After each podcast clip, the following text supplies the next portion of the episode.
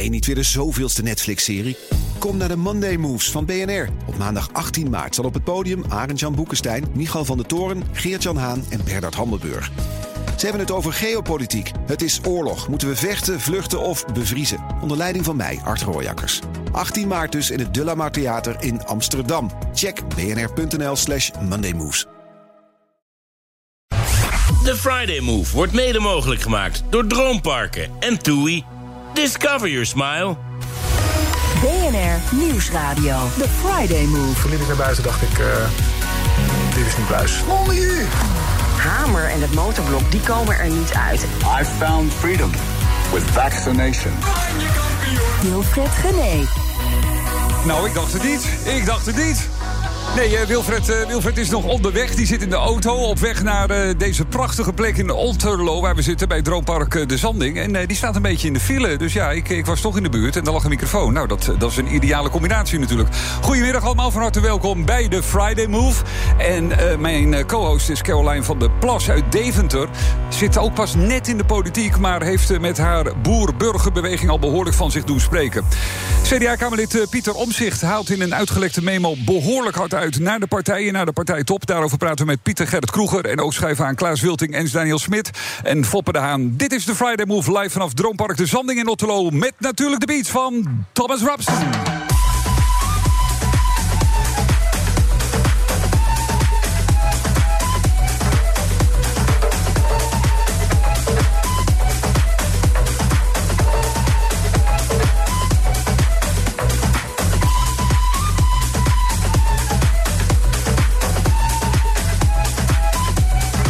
Ze krijgt enorm veel mails op één dag. En ze is volgens onze eigen parlementair verslaggevers uh, veruit het populairste Kamerlid. En haar motto lijkt wel een beetje: ik doe gewoon wat mij niet verteld wordt. Caroline van der Plas, klopt dat? Dat klopt. Goedemiddag, wat fijn om je hier te zien. Dankjewel. En wat zitten we er mooi bij hier aan het water, ja, het is fantastisch. Ja. Al die genietende mensen hier. Ja.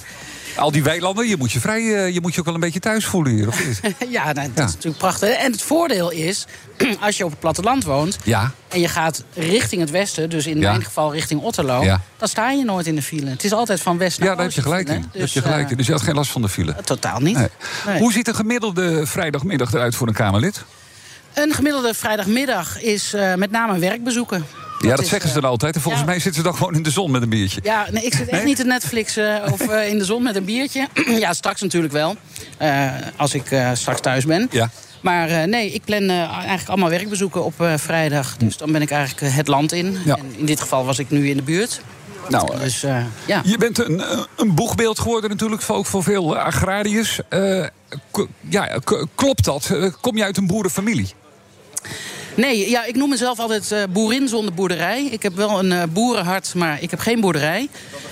Um, nee, ja, mijn overgrootvader in Ierland uh, die had een boerderij. En mijn opa die, is daar opgegroeid. Mhm. Mm -hmm. Maar dat kan je nauwelijks vergelijken met het boerenleven... wat hier in Nederland natuurlijk... Maar waarom zit dat boerin zijn, zal ik maar zeggen, toch in, jou, in jouw hart? Ik denk dat het komt omdat ik uh, ja, zo'n 16, 17 jaar geleden begon te werken in de agrarische sector als journalist. En dus heel veel in contact kom met uh, boeren. En ja, het, het is een, een, een, bevolkingsgroep die mij gewoon ontzettend grijpt. Uh, ze zijn nuchter, ze zijn leuk, ze zijn harde werkers. Elke dag bezig met ons voedsel maken. Elke dag aan het denken van ja, hoe kunnen we het nog beter doen. En, en ik denk ook wel een stukje um, ja, onbegrip waar ik voor wil opkomen. En ja, waar ik uh, ja, mensen eigenlijk wil duidelijk maken... van ja, koester uh, onze boeren, want we hebben ze wel nodig. Het was natuurlijk ook uh, politiek gezien een gat in de markt, hè? Dat je bent ingesprongen. Daar moet je, zeker als je de achtergrond communicatie en journalistiek hebt... dan moet je daarover hebben nagedacht. Nou, ik zal je heel eerlijk vertellen. In 2015 uh, had ik al de gedachte om een partij op te richten... die zich richtte op de agrarische sector. Met Boerburgerbeweging hebben we het breed getrokken... want het is ook platteland, hè, de regio's eigenlijk, ja. buiten de Randstad. Of... Pieter Omzichtland, zeg maar. Pieter Omzichtland, ja. ja nou, daar is niks mis mee, lijkt mij. Dus, uh, nee, dus toen speelde ik al met de gedachte. En uh, ongeveer drie jaar geleden, toen uh, hebben we echt concreet zijn we begonnen... Hm. met het oprichten van de partij. En ja. dat was dus ver voor de boerenprotesten. Ja. En... Maar mag ik even een, een, persoonlijke observatie van, jou, van jouw eerste weken zien, geven... Als je, als je dat goed vindt? Want ik, ik zie jou daar in die kamer bezig en ik denk van... wow, die komt even binnen. En ik had in het begin het idee dat je heel erg, het, laat ik zeggen, het feit dat je boerenhart hebt, dat je dat hebt willen cultiveren. En dat vond ik af en toe een beetje onecht. En dan kom je met die trekker aan en denkt... ja, Caroline, we weten het nu wel. Terwijl hoe je nu bezig bent, namelijk vanuit je hart... gewoon vertellen in de Tweede Kamer wat je ervan vindt... mensen daarop aanspreken. Volgens mij ben jij dat veel meer zelf... Begrijp je wat ik bedoel dan die eerste paar dagen in de Kamer? Ik vind het wel grappig dat je zegt van ja, Caroline, nu weet het wel. Dat was mijn eerste dag. Dus ik Ja, maar dan kom je toch niet met een trekker aan? al... Nee, kijk, wij hebben. Nee, dan kom je wel met de trekker aan, maar dat heeft een bedoeling. Dan wil je iets, iets duidelijk maken. Nee, wij hebben. eh, kijk, de trekker de symboliseert trekker voor ons het eh, platteland. Nee, ik heb een Suzuki, die rijdt heerlijk. Dat is ook een Dus, soort trekker. eh, En, eh, Hé, hey, Wilfred. Ja. Oh, kijk. Ik, eh Caroline, het was heel leuk met je. Ja. Dan wou ik net gaan vertellen Maar, over die eh, trekker. Maar... De, de, de, de baas is er. Oké, vertel maar over de trekker. Vertel over de trekker. is misschien wat voor Wilfred Genee een trekker. Dan is hij wel op tijd. Maar goed, eh, dat geel Volvo, ik, hè? ik was was gewoon op tijd, jongens. Ik stond er om de hoek. Ik wilde jou op de radio zien te krijgen, man. Wat denk je nou zelf? Ik zit helemaal niet in de file, toch? Ik ben altijd op tijd. Fijn dat je er bent. Caroline, de trekker. De trekker. Ja. Nou, ehm, kijk, de trekker is er een beetje, symboliseert een beetje het platteland. En we iedereen over de trekker denkt te dat, praten? Ja, In ja dit begon, hij begon, hè? Jeetje zeg, Dus- ik heb wat gemist. Ja, ik wil best wel wat andere dingen hebben. Nee, we gaan het nu even over de trekker hebben. De trekker. Ja. Dus, ehm, en iedereen denkt van, nou weet je, dat is echt een gigantische marketingstunt. En helemaal bedacht en zo. Ja, maar natuurlijk. In de ver- Dat geeft ook niet. Maar dat vind ik wel zo grappig. Dat iedereen heeft altijd een aanname en een mening. Maar ik ben nooit gebeld door iemand van... Goh, hoe zat het nou met de trekker? Nou. ja, jij vraagt er nu Oh, naar. dat wou ik zeggen, ja. Dus dat... ehm, nee, het is zo gegaan. In de verkiezingsnacht kregen wij die eh, zetel. Toen zei een boer, Ad Baltus uit Zuid-Schermer... Eh, is, een, eh, is een melkveehouder. En die zei tegen mij rond een uurtje of twee, drie... van Caroline, zou het misschien leuk zijn om op de trekker te gaan? Ik zeg, ja... Weet je, hartstikke leuk, maar dat moet je wel regelen. Want je kan niet maar zo eh, met die trekker eh, komen... want dan worden ze weer helemaal, gaan ze in paniek raken. We zitten nu twee minuten cent weg te geven over de trekker op dit moment. het is allemaal geloven, boeren. dit zeg. Nou, ik zal, heel, ik zal het heel snel afvertellen. Ja. Ja. Dus hij heeft dat, s ochtends om 7 uur is die gemeente, politie, marechaussee, alles gaan bellen. Hij heeft dat geregeld. Om 10 uur belde hij mij. Caroline, het is geregeld. Ik zei, nou, hartstikke mooi. Ik kom naar Den Haag. En in Den Haag ben ik opgestapt op de trekker.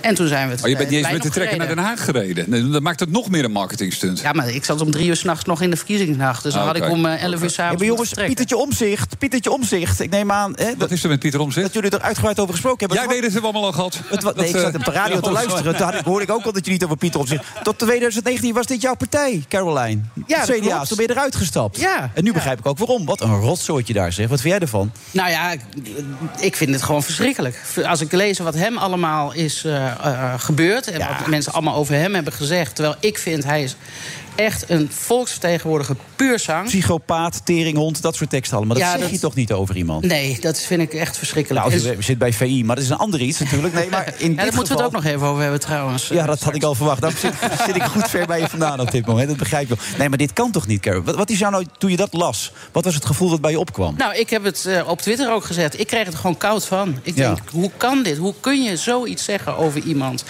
En dan zeker nog over iemand als Pieter Omzicht... die zich gewoon een slag in de ronde heeft gewerkt... als Ja, volksvertegenwoordiger jij zag hem als een ideale minister-president, heb je zelf Ja, gezegd. dat zou voor mij een eh, hele goede kandidaat zijn. Ja. Oprecht en puur en met actieve herinnering. Maar wat dat laatste is leuk. Wat betekent dit nou voor het CDA, maar ook voor Pieter Omzicht? Ik had gisteravond Dick Advocaat aan de, aan de tafel zitten. Zeiden ja, Pieter Omzicht is niet meer houdbaar binnen het CDA. Ik denk dat het heel moeilijk wordt, maar ik denk eh, dat hij dat zelf ook vindt. Ik denk dat hij vindt dat het CDA niet meer houdbaar is voor hem. Nee. Maar dan moet hij zelf doorgaan met een, een nieuwe partij. Hoe, hoe zie je dat voor je? Kijk, dat ligt natuurlijk aan zijn gezondheidstoestand. Hij heeft een burn-out. Ik weet niet hoe slecht hij eraan toe is. Hij Of heeft hij twe- het 72 pagina's kunnen schrijven in die, Ja. in die burn-out periode. Dus was het toch niet helemaal... eh, Nou ja, schrijven kan ook therapeutisch werken. Dat is waar. Dus dan, eh, dat, eh, dat weet je niet. Kijk, ik kan niet in de geestelijke gezondheid van iemand kijken. Maar oké, vooropgesteld dat hij er bovenop komt. Ehm, ja, ik zou dan wel graag willen dat hij eh, terugkomt in de Kamer. En desnoods ehm, ja, met een, eh, een eigen zetel. Ja. Maar Je, je stapt op het moment in de politiek, eh, de toeslagenaffaire... de minister die geen, eh, minister-president die geen actief geheugen heeft... die eigenlijk gewoon liegt, heb je ook wel eens gezegd. Je kon het je gewoon niet voorstellen, Nee, toch? Kan niet. En, en je ziet hoe een partij met mensen omgaat. Wat, wat doe je in de politiek? Wat, wat, wat, moet, je, wat moet je hiermee? Nou, juist eh, in de politiek, omdat dit zo ernstig is...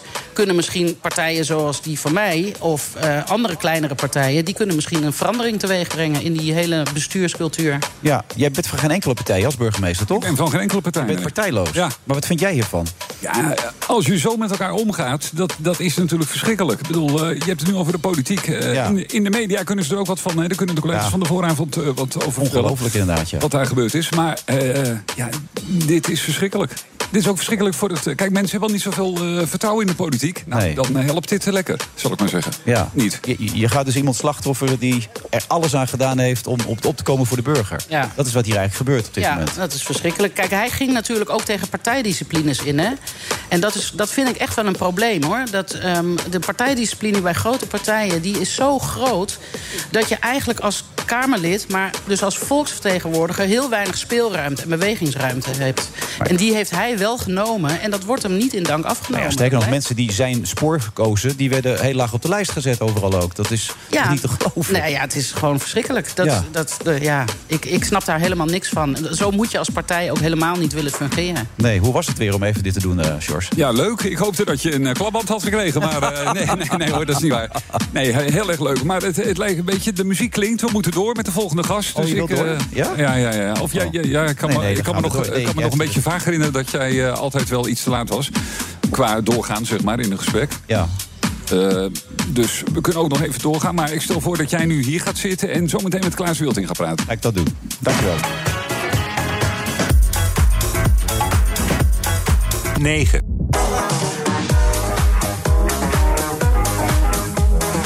Friday Move, vrijdag 11 juni. We zitten in eh, Droompark De Zanding in Otterlo. Daar ga ik deze zomer nog wel heel vaak zijn, denk ik, volgens mij. Want we hebben hier ook de Droomzomer natuurlijk, die plaats gaat vinden als het gaat om sportgebied. En naast me zit eh, Caroline van der Plas. Wel een hele volle naam, zeg ik ook. Carolina is het eigenlijk. Of Carolina? Het is Caroline, omdat mijn moeder een Ierse is. Ja. En dan Marianne ook nog, volgens mij. of? En, Ma- en Maria. En Maria, we even nagaan. Ik moet er even uit mijn tas halen allemaal. En je wilde nog even, eh, neem maar aan, een appeltje met mij schillen... in het verband met eh, Veronica en zij, toch? Of niet? Ja, de- ik dacht, eh, ik, jij kijkt er altijd. Ik, ik moet altijd wel lachen hoor. Ik trek Ja. het niet zo heel erg aan. Maar ik vind het altijd wel grappig dat ook daar weer de aannames. En, en nou ja, er wordt gezegd, ja, weet je, die Hells Angel die heeft maar één zetel. En dan, die heeft een bek als een scheermes. En dan denk ik van, weet je, die mensen kennen mij helemaal niet. Die praten over mij, die weten helemaal niet hoe ik in elkaar zit. Eh, ik vond het wel grappig, Johan Derksen, die deed net alsof hij mij ontzettend goed kende. Ja. Ik heb haar zien opgroeien als klein meisje. Nou, dat is helemaal niet waar. Ik heb hem pas leren kennen toen ik een jaar of 16, 17 was. Mijn vader was sportjournalist. Ja, en Wil, ik zat dus ook ja. Wil. En ik zat vaak op de perstribune bij Go Ahead Eagles. En dan kwam ik Johan ook vaak tegen. Dus hij heeft mij helemaal niet zien opgroeien. En eh, dan zegt hij ook nog dat ik een Schotse moeder heb, dat ik een Ierse moeder heb. En dan gaat hij wel een enorme mening over mij verkondigen. En dan denk ik van, ik zou nog wel eventjes eh, willen aanschuiven een keertje eigenlijk. Oh ja, eh, ja, als je lijkt deze zomer, leuk hoor. deze zomer een keer langs wil komen... Ja, het lijkt me superleuk. Ja, nou, dan Ja. heb ik- deze ga ik dat even voorstellen vanavond. Ja. Ik ga het gewoon in de uitzending voorstellen. Oké, Dan nou. kan hij er vaak niet omheen. Dat is wel, wel zo leuk. Klaas Wilting, hartelijk welkom. Ik mag Klaas zeggen. Ja. Je moet nog de hartelijke groeten krijgen van eh John van Heuvel. Die sprak ik zojuist nog even. Jij schijnt zijn leermeester te zijn. Wat heb je hem nou, geleerd? leermeester. Ja, dat zegt Eh, hij. ja, nou, ik zat al bij de, bij de voorlichting. John kwam toen bij de voorlichting eh, bij de interne communicatie. Oké. En ik was de chef van eh, de hele voorlichting. En John was al een. eh, hij kon al goed schrijven, want dat Ja. was natuurlijk belangrijk voor de interne communicatie. Een verschrikkelijk aardige jongen, moet ik zeggen. Ja, vind je? Dat, dat vind ik nu nog steeds. Oh, oké, ja. Dat vind ik nog steeds. En anderen mogen er ander, anders over denken, dat is geen enkel probleem. Is zonder zijn wereldgroot. Maar het is in elk geval, ja, inderdaad, het is een wereldgozer. Ja. En ik heb nu nog regelmatig contact met hem. En ik denk dat we binnenkort ook met elkaar weer even een hapje gaan eten. En, eh, Maar, maar heeft John nooit een pet opgehad en zo dan? Die heeft alleen maar... John is politieman geweest. Met snor toen nog, toch? Ja, Ja, nee, dan weet ik het weer. maar dat niet alleen. Maar John heeft zelfs bij, eh, bij de ja, kruipdoor, sluipdoor dienst gezeten, zeg maar. De, de Eh, kruipdoor sluipdoordienst. Ja, dat vraag ik me ook even af. Ja? Wat, eh, wat dat? moeten we daaronder verstaan? Nou, dat betekent dat je dan eh, onder de criminelen eh, gaat... en dan probeert informatie los te krijgen. Undercover heet dat dan tegenwoordig. Undercover. Maar Oh, ik noem het kruipdoor, Oh, dat vind ik een hele mooie term. Ja. Ja. Nou heeft u een nieuw boek geschreven. Ik mag ook Ja. je zeggen, geloof ik, hè? Ja hoor, ja. Eh, gevaar loert overal, maar op de, de zijkant van de koffer zie ik gevaar met drie A staan. Hoe kan dat? Het is ook gevaar, loert overal. Oké, maar eh, op de maar goed, op de, voorkant- op de voorkant staat het niet. goed. Nee. Ja. Nee, maar goed, en daarom eh, is het ook altijd goed. Maar dat weet ik niet. Maar in elk geval is het goed Ja, dat er staat dat- één A te veel, als ik het zo zie. Nou, ik vind gevaar, loert er overal, vind ik ook mooi. Ik denk dat dit gewoon een collectors item wordt. Ja, dat- want, daarom. eh, Is ook zo. Straks komt de tweede druk, want die komt natuurlijk Ja. bij dit mooie boek. Alleen de ellende is Ja. Dat het staat niet alleen op dit boek, maar het staat natuurlijk op alle boeken. En als het een collectors item is, Ja. dan zou het op één boek moeten Je staan. komt er nu net pas achter, begrijp ik ook. Ik moet zeggen dat ik het nu ook pas zie. Ja, nee, ik zie het liggen. ik denk, er staat gevaar met Ria. Ik haal het onmiddellijk weg. Nee, nee, natuurlijk niet. Want de voorkant staat goed. ja. En veel belangrijker, het boek is natuurlijk weer vanuit liefde geschreven. Eh, ik las in de intro, eh, je zit nog steeds tussen de plakboeken, de dvd's. Je zit jezelf graag terug te kijken, toch Klaas? Of niet? Nou, het gaat niet om mezelf graag Oh, terug te kijken. Het gaat mij erom, wat gebeurde er in die periode? En het is natuurlijk mooi om te weten dat heel veel zaken in eh, oude plakboeken staan... die overigens niet van mezelf zijn, maar door een ander zijn geplakt. En bij mij Wie dan? aan het bureau eh, voorlichting oh, echt een, een collega, zeg maar. Nee, geen collega. Een man die al lang dood is nu. Oh. Maar die heeft het allemaal eh, in een plakboek gedaan. Alles wat met eh, de politie te maken had, maar vooral wat met verdovende middelen te maken had. En ik moet zeggen, dat zijn voor mij collectors items. Als je ziet, ik heb twee stapels van, ik denk ongeveer een 30, 40 boeken. En daar staat eigenlijk de hele geschiedenis in. Oh. Maar wat ik in dit boek heb gedaan, Ja. er staat natuurlijk wel veel over verdovende middelen. Hoe dit allemaal zo is gekomen. En ik moet zeggen dat ik echt het verwijt maak aan de politiek. Niet aan jou, pers- niet aan jou persoonlijk, want jij zet er pas in. alleen niet, maar de rest. Ik ben overigens geboren op een boerderij. even tussendoor. Ja. Maar goed. Ja. Ik Maar- ben op kaas. ja, ook even tussendoor. Ja, en eieren. Dat vind ik ook je heel nog. lekker, ja. Dat vergeet je nog. Nee. Maar in elk geval, eh, eh, wat gewoon belangrijk is... en dat zie je hier ook heel duidelijk in... dat door het beleid van de overheid, tekort aan politie... het gedoogbeleid... En je ziet dat het al is begonnen met de softdrugs. Vervolgens ecstasy, vervolgens cocaïne. Als ik zie dat ik elke keer moet vertellen over hoeveel heroïnedoden er waren gevallen... tot en met een meisje van 13 jaar, wat hier dus ook in staat... Ja. En dat de overheid er eigenlijk niets aan heeft gedaan. En dat we op dit moment, als je naar Nederland kijkt... wij eigenlijk de grootste producent zijn van ecstasy. Ja, we zijn toch een beetje het Colombia van, eh, van, eh, van, het, van het Westen. Wordt... Ja, daar begint, het- daar begint het langzamerhand ook een beetje op, eh, op te lijken. Maar het is natuurlijk wel, eh, wel verschrikkelijk. Want ze roepen elke keer over ondermijning, over wat er allemaal is gebeurd. Maar daar hebben ze zelf voor gezorgd. En ik noemde het ook dat in feite de overheid verantwoordelijk is... of je zou bijna kunnen zeggen dat de overheid... de georganiseerde criminaliteit heeft gefaciliteerd. Ja. En we zijn nog niet aan het einde. En als je echt gaat kijken naar, en ik zie het natuurlijk over de loop van de jaren. Als je echt gaat kijken, dan zie je dat 50, 60 procent en misschien nog meer van alle criminaliteit waar we mee te maken hebben. Dan heb ik niet alleen over georganiseerde criminaliteit, maar inbraken in woningen. Tasjes erover. Nou, vul het allemaal maar in. Toch te maken heeft en een relatie heeft met verdovende middelen. Maar hoe staat u tegenover het, eh, het reguleren hè, van drugs? Bijvoorbeeld het legaliseren. Want dan kan je als overheid natuurlijk wel eh, het reguleren. Je hebt zekerheid over de kwaliteit van drugs. En je, ja, je zet, steekt eigenlijk een spaak tussen het wiel van, eh, van die drugshandelaren. Hoe, hoe Ja, het hangt, daarin? het hangt er vanaf waar je naar kijkt. Of je nu kijkt naar de harddrugs... of als wanneer je alleen maar kijkt naar de softdrugs. Ja. Maar ecstasy bijvoorbeeld, legaliseren van ecstasy. Nou, ik ben er persoonlijk op tegen. Maar in mijn boek schrijf ik niet over of je moet legaliseren of niet legaliseren. Waar ik in mijn boek over schrijf is... het stomme beleid, het is verboden... en als je het verbiedt, dan moet je het ook aanpakken. Dat ben ik en, met u eens. En, en dan mag het niet zo zijn dat je het gaat gedogen. Want als je het gaat gedogen, dat betekent gewoon... Waarom zijn de criminelen nou zo rijk geworden? Die zijn rijk geworden door het gedogen. Betekent als jij naar een softdrugs of naar een eh, koffieshop gaat, dan mag Ja. je rustig voor eigen gebruik kopen. Aan de achterkant komt de crimineel om die softdrugs te brengen. En dat betekent gewoon dat die er schatrijk van is geworden. Je faciliteert het eigenlijk. Je faciliteert. Het tweede is, als je naar de ecstasy kijkt... ik had het er net over... Nederland is de ecstasy-producent van Europa... misschien wel van de hele wereld, maar in afval van Europa... dan zegt de overheid... ach, één pilletje moet toch kunnen. Dat zouden we misschien allemaal wel zeggen. Maar één pilletje wordt een miljoen pilletjes. Worden twee miljoen pilletjes, worden drie miljoen pilletjes. Of je geeft het vrij... Waar ik overigens een tegenstander van ben, maar daar gaat het niet om. Of je geeft het vrij, maar als je het verbiedt en je zorgt ervoor dat ze allemaal bezig zijn met het produceren van ecstasy, betekent gewoon dat je als overheid volledig hebt gefaald. Dat is nog een ander groot probleem. En dat begon al in de periode toen ik bij de politie zat. Dus, ik had net zo goed in de file kunnen blijven zitten. Maar, Ja. Hij is ontzettend bevlogen. hè? Nee, maar dat dat, mag. dat gebeurde al in de periode toen ik bij de politie zat. Dat in feite er altijd een groot tekort aan politiemensen is geweest. Ja. Dat wil je deze problemen echt aanpakken, dan moet je bijna, zo noem ik het, maar een overkill hebben. Dus het betekent dat je veel meer politiemensen moet hebben. Wat heeft de overheid gedaan?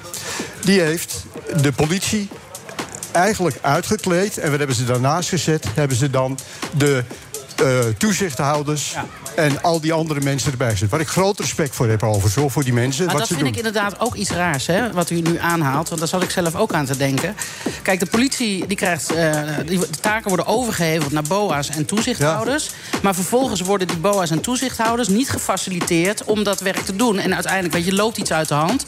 Moeten ze toch weer de politie bellen omdat zij bepaalde handelingen niet mogen verrichten.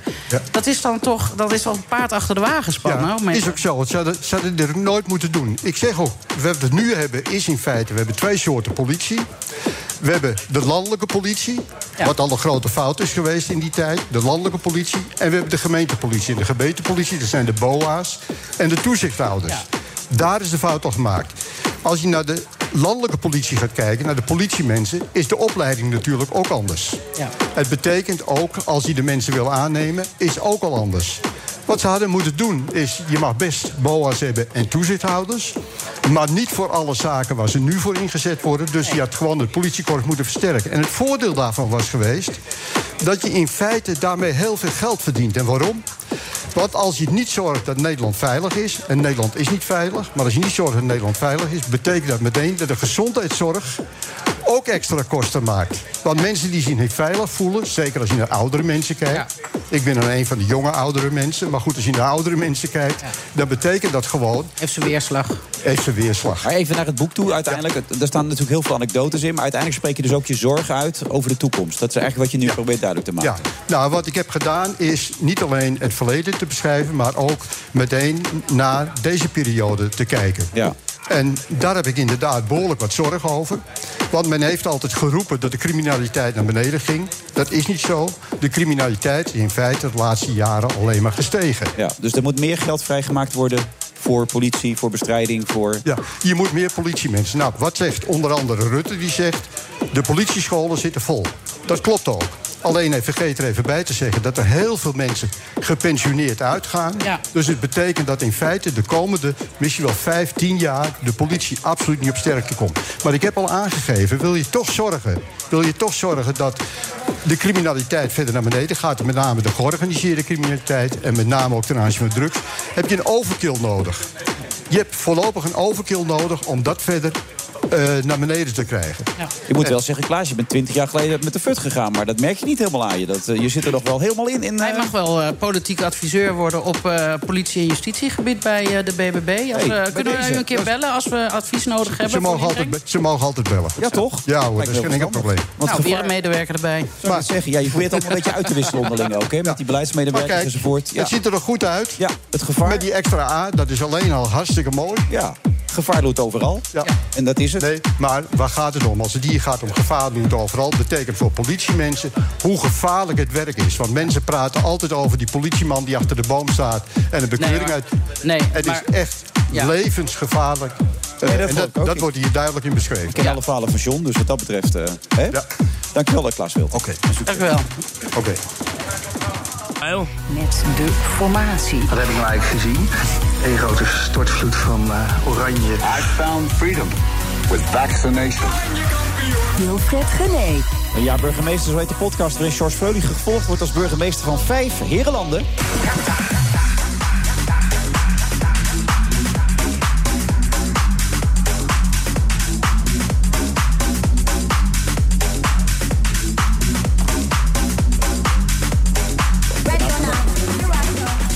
Zag ik niet aankomen. Nog, eh, naast me Caroline van der Plas.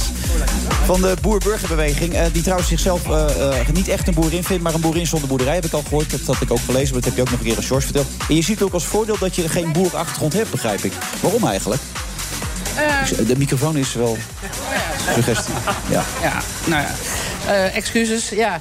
Ehm, nou ja, kijk, stel dat ik boerin zou zijn... dan zou ik dus ook nog een eigen bedrijf erbij hebben. Ja. En dat is natuurlijk in de Je politiek vindt het te is dat veel niet te bij van. WC eend, vind je het dan, als je dat doet doen? Nou ja, dat, dat niet alleen. Ik, ik, nou ja, ik zei net eigenlijk een beetje uit de praktische kant. Ja. Dat is niet te doen. Ehm, en wij van WC eens. ehm, kijk, wij, wij richten ons niet alleen op boeren, maar eigenlijk op het hele platteland. En. ehm, En natuurlijk kom je ergens voor op. Hè. Weet je, dat hebben mensen ook wel eens gezegd. Van eh, ja, het heet boerburgerbeweging, is alleen maar voor de boeren. En denk ja, eh, 50 plus is er voor de senioren. En dan Ja. zoek je mensen erbij die eh, iets weten over ouderen. Of zelf wat ouder zijn. Hè, SGP die komt op voor de gereformeerden. Bedoel, Elke partij heeft natuurlijk een specifieke achterban. Ja, als ik het zo Klaas Wilting hoor, moet er ook een politieke partij voor de politie komen als het zo doorgaat. De PPP. Ja, die had ik ook in mijn hoofd zitten, ja. maar goed, het is een voordeel dat je wat breder georiënteerd bent. Maar een grote liefde voor hebt als journalist... heb je natuurlijk heel veel in die, in die wereld, de agrarische wereld rondgelopen... waardoor je daar heel veel ervaring en ook heel veel eh mededogen volgens mij hebt opgebouwd, toch? Met de boer. Ja, kijk, ik, ik, ik heb in heel veel gesprekken en, en, en ontmoetingen... en ik heb ook echt, eh, de boeren zijn ook echt mijn vrienden geworden, een, een aantal... dan zie je gewoon eh, wat het... en de regelgeving en de wetgeving... maar ook zeg maar, het, het framen van boeren als alles wat slecht is. Wat dat met mensen aan de keukentafel doet. Het, het percentage zelfdodingen in, ehm, eh, bij, bij, onder, in de agrarische sector... eh, dat is gewoon heel hoog. En dat komt niet, dat komt niet zomaar. Nee, en vijf tot zeven stopt er per dag mee, begreep ik ook ergens uit een, wat een dingen interview wat je gaf. Ja, dus ja. dat is ook nog eh, heftig allemaal. Ja. Dus daar moeten we zeker zo bij stil gaan staan. Maar nou, inmiddels zit hier tegenover jou de burgemeester van Vijf Herenland. Hoe vond je dat hij net deed? Goed toch? Hartstikke goed. Je voelt dat Hij hij het nooit kwijtraakt, hè? Nee, hij raakt het nooit kwijt.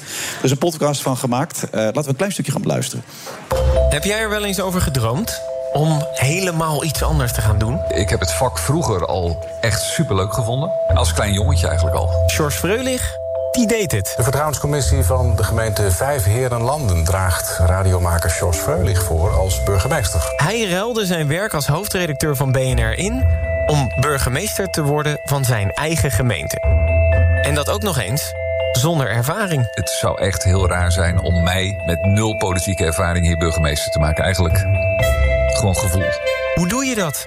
Ook nog in een jaar dat helemaal anders liep dan gedacht. Als je dat een half jaar geleden had geroepen, dan iedereen zegt ja, dat gaat natuurlijk nooit gebeuren. Daar gaan we niet op trainen. Dat is een beetje zonde van de tijd. Maar het gebeurt nu wel. Ik ben Kees Dorrestein en ik heb George Freulich in zijn eerste jaar achter de schermen gevolgd.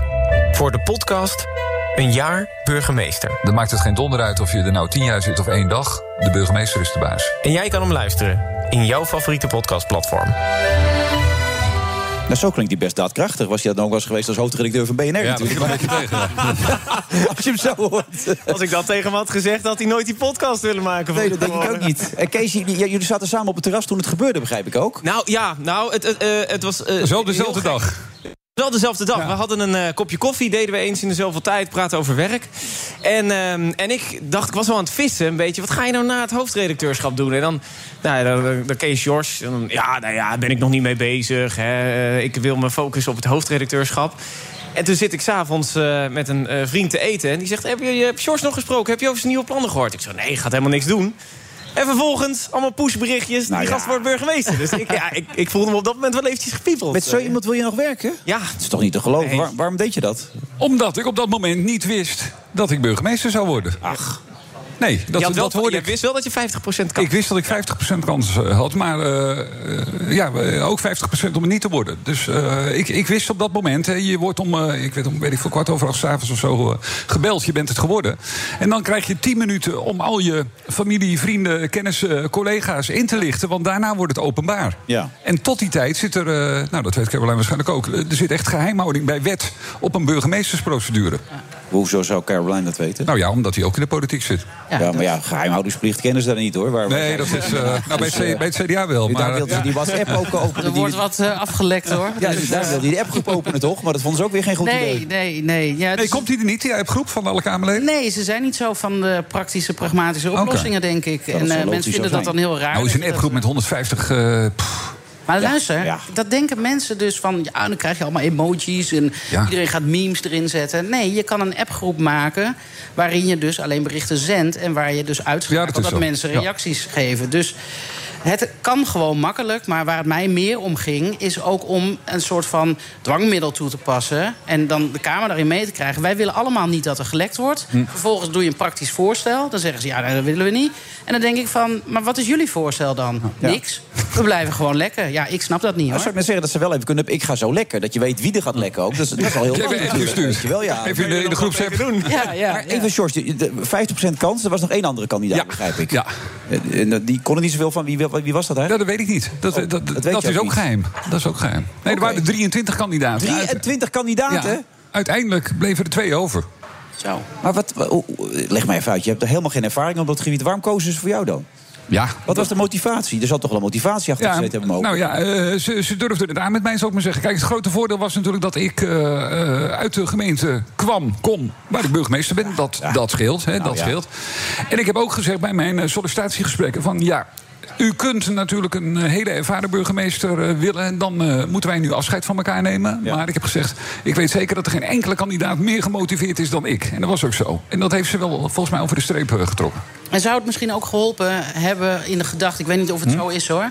ehm, maar dat ze denken van, ja, deze meneer die blijft ook. Die, is niet, die aast niet op een... We beginnen vijf heren landen... en dan uiteindelijk wil ik burgemeester van Amsterdam worden. Hè? Je wil Ja. wel een burgemeester die gewoon echt bij je... Voor die, eh, voor die gemeente gaat. Ja, precies. Ik Nee, dat dat is je dat ook echt niet zo. kan maken zelfs. Dat, Nee. Vergeven ze dat in de gemeente op het moment dat je in één keer naar Amsterdam gaat? Nee, nee, nee, maar dat is ook absoluut. eh, Dat, dat gaat gewoon niet gebeuren. Dat gaat gewoon niet gebeuren. jij was waarschijnlijk de enige kandidaat die niet wist dat er een eh, bonnetje van 90 miljoen lag waarschijnlijk. Nee, dat wist ik wel. Oh, dat, dat, is je wel. Dat ik Oh. Nou, niet dat het 90 miljoen was, maar ik wist dat er nog wel een forse rekening ergens open stond. Ja. Ja. ja. Moet je je voorstellen, je Ja. bent één jaar burgemeester en moet je 90 miljoen aftikken.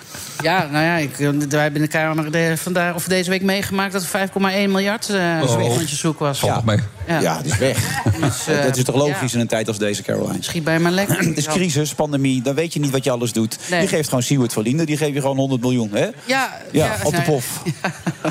Als, nou, als die rekening in één keer in vijf landen eh, in één keer wordt afgetikt... dan weten we ook wel waar die 5,1 miljard... eh, Ja, ja, maar even, we gaan naar die, naar die podcast. Dus jij mag hem volgen. Eh, Bijna overal bij, begrijp ik? Eh, ja, het, kijk, wat ik, ik dacht, ik wil het, vooral het verhaal achter de schermen horen. Dus vanuit de burgemeesterskamer. En ja, daar moesten we ook afspreken, want we zaten het grootste gedeelte van het jaar in corona. Dus ik ben heel vaak samen met George de enige in het gemeentehuis eh, geweest. Ehm, en ik dacht, ik, ik ga gewoon één keer of een paar keer per maand... op het moment dat het druk is, ga ik gewoon langs. En dan gaan we het gewoon over alles hebben dat er is gebeurd. Dus, Ja. En uiteindelijk kan ik daar dan de krenten uit de pap en eh, eruit vissen. En die stop ik dan in, eh, in de aflevering. Want ik dacht ook, ik begin het. En ik zie wel wat er gebeurt. Eh, We zeiden nog van tevoren, het kan een, echt een extreem saai jaar worden. Dan had- was Maar veel, mee. even, even dat moment van het bonnetje. Want we hebben ook bij Radio Veronica in de ochtend gehad. Toen heeft hij gehuild zelfs. Had jij dat ook, dat hij huilde bij jou of niet? Nou, hij, was, eh, hij heeft wel gezegd, ik kwam toen binnen. Het zei hij, ik heb echt wel de slechtste dag uit mijn burgemeesterscarrière heb Ja. ik op zitten. Ja, dus de kortste dag. eh, Dat is niet heel lang, die carrière natuurlijk. Maar Nee. nee, maar... Maar ja, op zich, als je het, eh, wat is het, 90 miljoen moet aftikken, dat, is- dat is niet lekker. Dat, Ja. eh, hoe, hoe hoog is de jaarbegroting ook alweer? 126 toch? Ja, zoiets 130, ongeveer 135. Ja, nee, ik kwam ook, eh, weet je, dat heb ik volgens mij ook in de podcast verteld. Het moment, hè, want ik zat heel vaak alleen in het gemeentehuis vanwege corona. En dat was eh, op een donderdagmiddag, geloof ik. Ik zit alleen in het gemeentehuis. Er wordt aangebeld. Ik denk, nou ja, ik doe maar even open. Ja. Staat er een man in een pak. Meestal wel handig. je Ja, zo. Man in een pak. Man in een Dat is pak. heel eng. Een man in een pak staat daar. eh, dag meneer, eh, ik ben eh, die en die. En dat was eh, dus de deurwaarder. Ja. Die de factuur van 92 miljoen. En er stond er gewoon, hè? Eh 92 Serieus? miljoen euro. Is dat eh, echt zo? ja, dat is echt zo. Dus daar moest ik voor tekenen.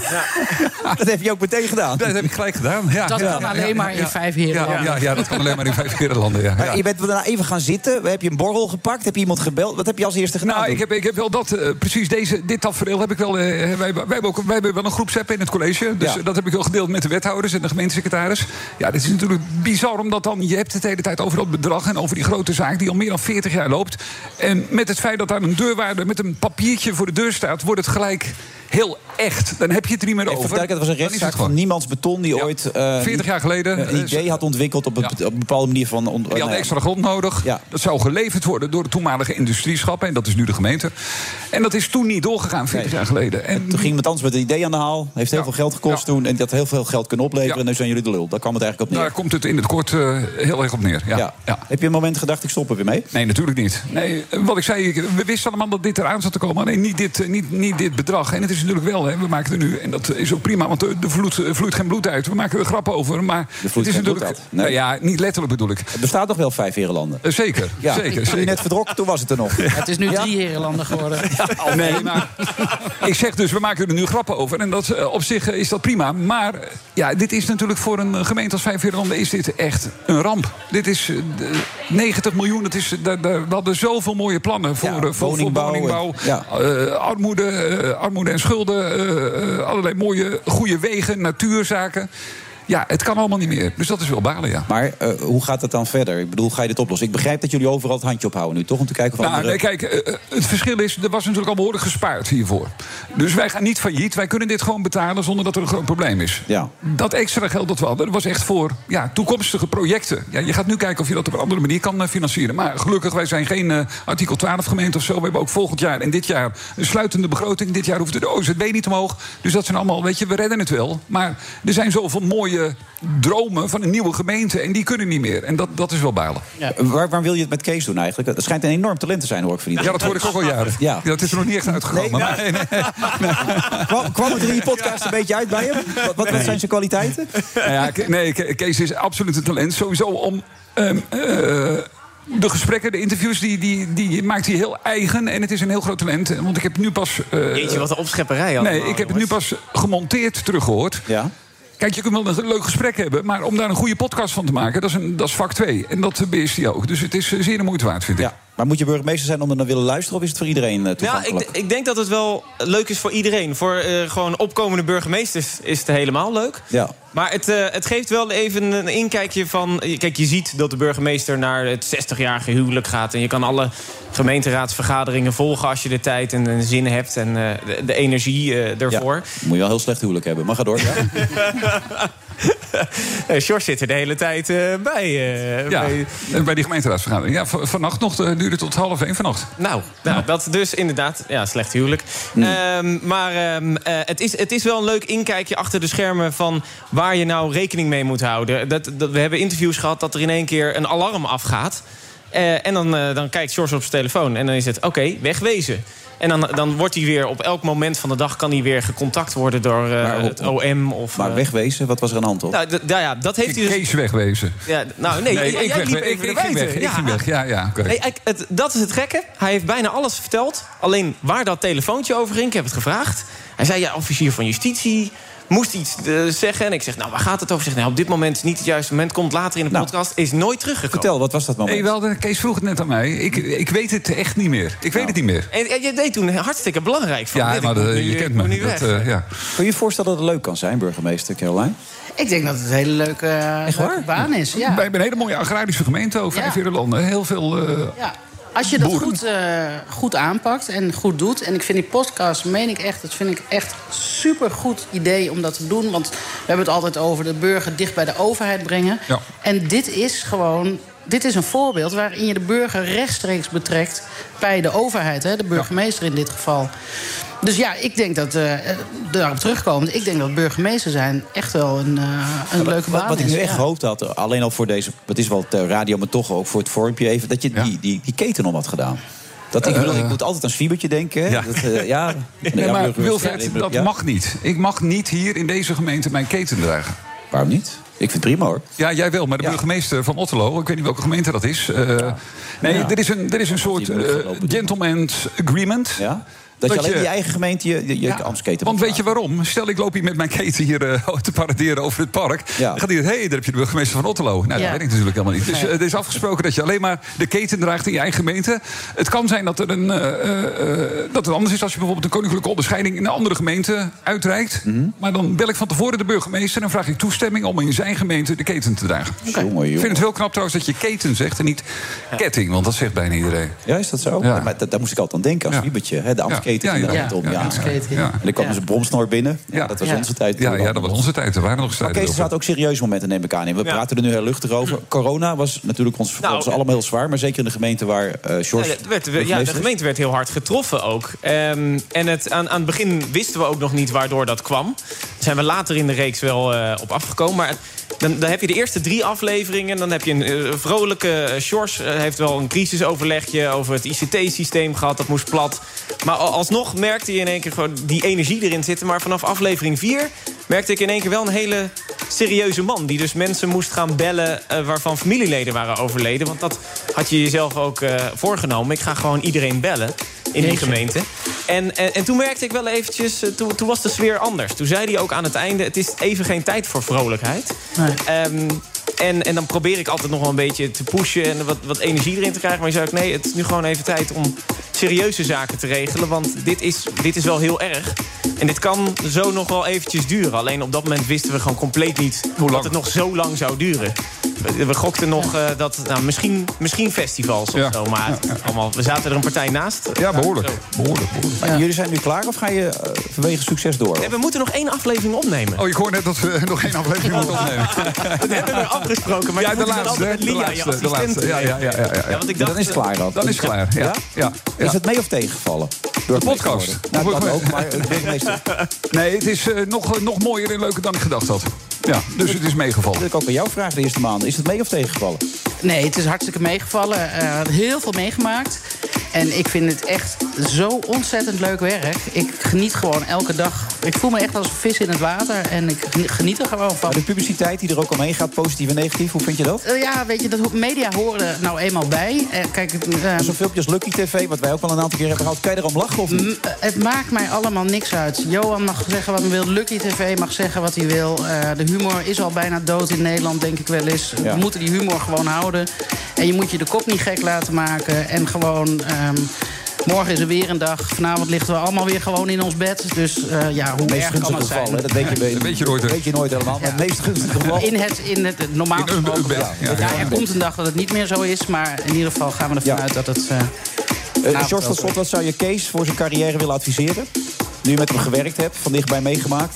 Ja, Kees, Kees moet gewoon zo doorgaan en vooral eh, authentiek blijven. En dat geldt voor jou ook. En voor Caroline ook. Dat zijn volgens mij de succesfactoren voor jullie alle drie. Dat je gewoon echt eh, niet nadenkt van hoe moet ik nu doen om goed over te komen. Maar dat je gewoon eh, doet wie je bent. Zo, hey.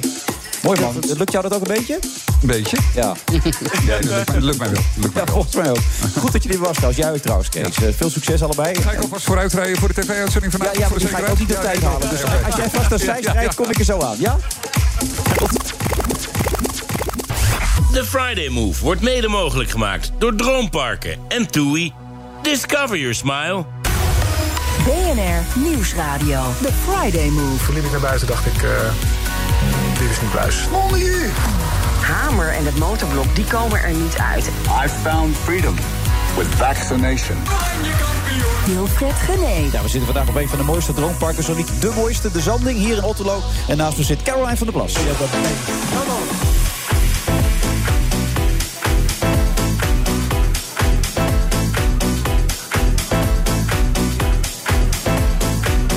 leuk, Caroline. Ik krijg zojuist een appje van mijn vrouw die zit te luisteren. Die zegt, hé, hey, je zit met eh, Caroline van der Plas. Leuke en krachtige vrouw, ze heeft lef, daar hou ik van. Oh, wat leuk. Ja. Nou, dankjewel, vrouw van Wilfred. Maar dat hoor je vaak de laatste tijd volgens mij. Toch? Ja, ja dat hoor ik inderdaad eh, veel. Maar ja, ik ben wie ik ben. En, ehm, Maar ja. wat doet het met je? Eh, Nou, wat ik heel, wel bijzonder vind. Kijk, mijn kinderen die zeggen van... ehm, als ik jou zie op televisie of in de kamer... dan zien we daar gewoon onze moeder staan. Ja. Je bent gewoon, je bent, daar ben je gewoon precies zoals thuis. En wat ik wel grappig vind, is dat mensen zeggen van... goh, je bent zo normaal. En, eh, maar dan denk ik van, ik vind het dus bijzonder... dat mensen het bijzonder vinden dat ik normaal ben. Want eigenlijk. normaal zou dus normaal moeten zijn. Snap je wat ik bedoel? Ja. En dat is het dus kennelijk niet. En ehm, ja, ja, gewoon, ik doe wat ik doe. En, ehm, en nou ja, weet je, ik vind het hartstikke leuk. Ik vind het werk als Kamerlid hartstikke leuk. Eh, ik vind dit soort dingen ook hartstikke leuk. Weet je, hier kom je ook weer allerlei mensen tegen. Eh, ben je in gesprek met allemaal mensen over allerlei onderwerpen. Ja, dat vind ik gewoon, eh, dat vind ik gewoon super om te doen. En ik vind het gewoon echt een enorme eer om. als volksvertegenwoordiger in de Kamer te zitten. Is het te combineren? Je hebt twee zoons. De jongste woont nog thuis, begrijp ik, of niet? Of is Ja. die inmiddels ook het huis uit nu? Nee, de jongste is eh, 21. Die, die woont nog thuis. Ja. Ehm, ja. Hoe, hoe doe je dat? Nou, hij Je vindt bent het, echt eh, druk namelijk, volgens mij. Ja, hij vindt het eh, prachtig dat ik de hele week weg ben. Dus eh, ja, hij woont, hij woont in een leuk huisje en heeft alle vrijheid. Nee, ja, ik ga op dinsdag meestal naar Den Haag en op donderdagavond kom ik meestal terug. Soms vrijdag als een debat heel laat is afgelopen. En dan ben ik in het weekend ben ik gewoon thuis. Nou, mijn zoon uh, Kyle die kan echt hartstikke lekker koken. Die kan wassen, die kan poetsen, die kan dweilen, die kan stofzuigen. Daar heb ik wel voor gezorgd als moeder dat hij dat kon. Jan die helaas overleden is een aantal jaar geleden eigenlijk. Hij heeft eigenlijk heel veel taken, praktische taken thuis overgenomen. Ook zeg maar voordat ik in de kamer zat, deed hij ook al heel erg veel. En, uh, en dat helpt natuurlijk uh, wel, want het neemt jezelf gewoon uh, heel veel dingen uit handen. En um, ja, dus hij is mijn steun en toeverlaat op Ja. dit moment. Jaar geleden overleed hij. En toen, toen heb je nog wel je ambities uitgesproken om dit te gaan doen. Toen zei hij, Lientje, Lientje, weet waar je aan begint. Ja, ja. Hoe zou, hoe zou hij nu naar je kijken, denk je, van boven? Ja, hij zou super trots op me zijn, denk ik. Maar hij zou ook af en toe wel zeggen van... eh Lien, Lien, doe even normaal, weet je. ja, doe dan normaal, maar dan in de andere zin van doe normaal. Van, eh, ja, weet je, als er zo'n discussie met eh, Hugo de Jonge over Triple B Triple B, ja, daar heb je hem. Ja. Ja, dan zou hij bijvoorbeeld... Ik denk dat hij gezegd zou hebben van... eh, ja, je moet niet gelijk zo boos worden of zo, weet je wel. Hij heeft al zoiets van, denk ook een beetje aan jezelf. Maar over het geheel denk ik dat hij gewoon echt wel heel trots eh, zou zijn. Dat ik, ja, wat, wat mijn ambitie was, hè, de partij oprichten en een zetel halen, minimaal. Dat dat ook gelukt is. Ja. Dat zou hij hartstikke mooi. Wat ik wel mooi vond trouwens, als ik dat nog heel kort mag vertellen. Tuurlijk. Is toen hij. eh, Kijk, ik wist wel dat hij trots op mij was. Dat zei hij ook wel. En, eh, maar toen hij was overleden, ehm, toen kreeg ik zoveel reacties van mensen die hij dan kende, maar die ik dan niet zo goed kende.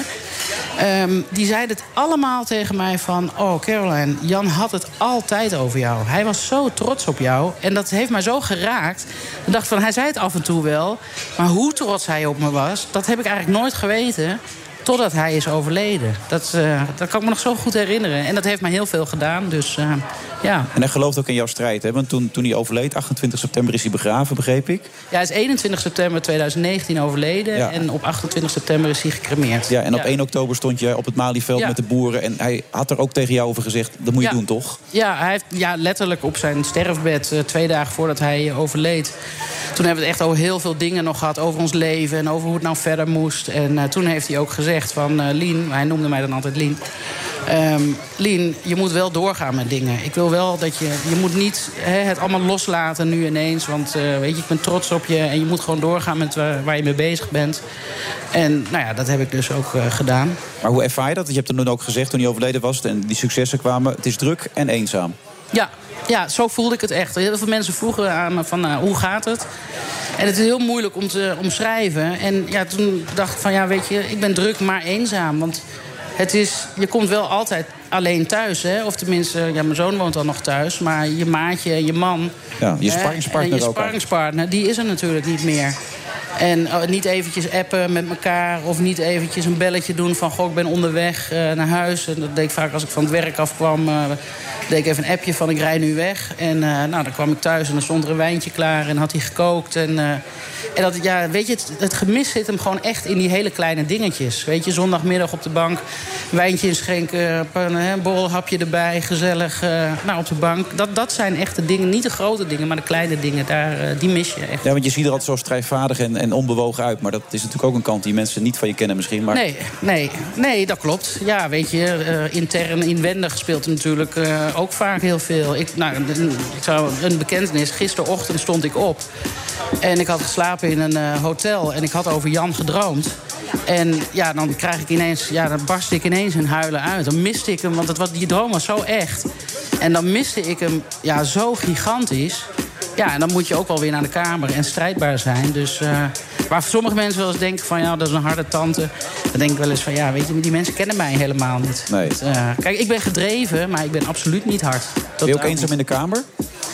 Ehm, nou, nee ik, heb wel, nee, ik heb wel contact natuurlijk met eh, collega's. Inmiddels hebben we ook wat beleidsmedewerkers. eh, Omdat je maar één zetel aangenomen. hebt en dat je natuurlijk je eigen strijd moet voeren. Maar heb je wel het gevoel dat je nou ja, zeg maar, eh, partners in crime kan vinden in die kamer? Ja, ja, we kunnen wel bondgenoten vinden. We hebben met zeg maar, de kleine partijen hebben we gisteren een bijeenkomst gehad om te kijken of we samen dingen kunnen doen. Hè. Dus ehm, bijvoorbeeld van elkaars beleidsmedewerkers gebruik kunnen maken omdat je, ja, elke partij heeft, die heeft er maar weinig. Maar er is- zijn ontzettend veel dossiers. Ja, en sommige partijen hebben specifieke kennis op een bepaald gebied die wij niet hebben. En wij hebben dat dan andersom.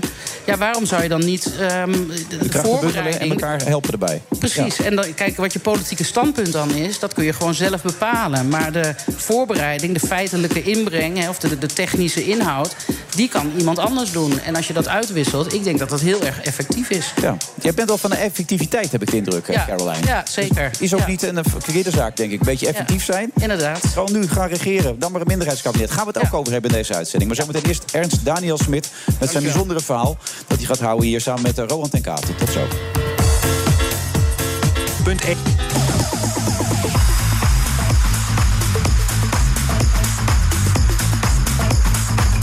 Move, vrijdag 11 juni. We zitten in de Zanding, Droompark.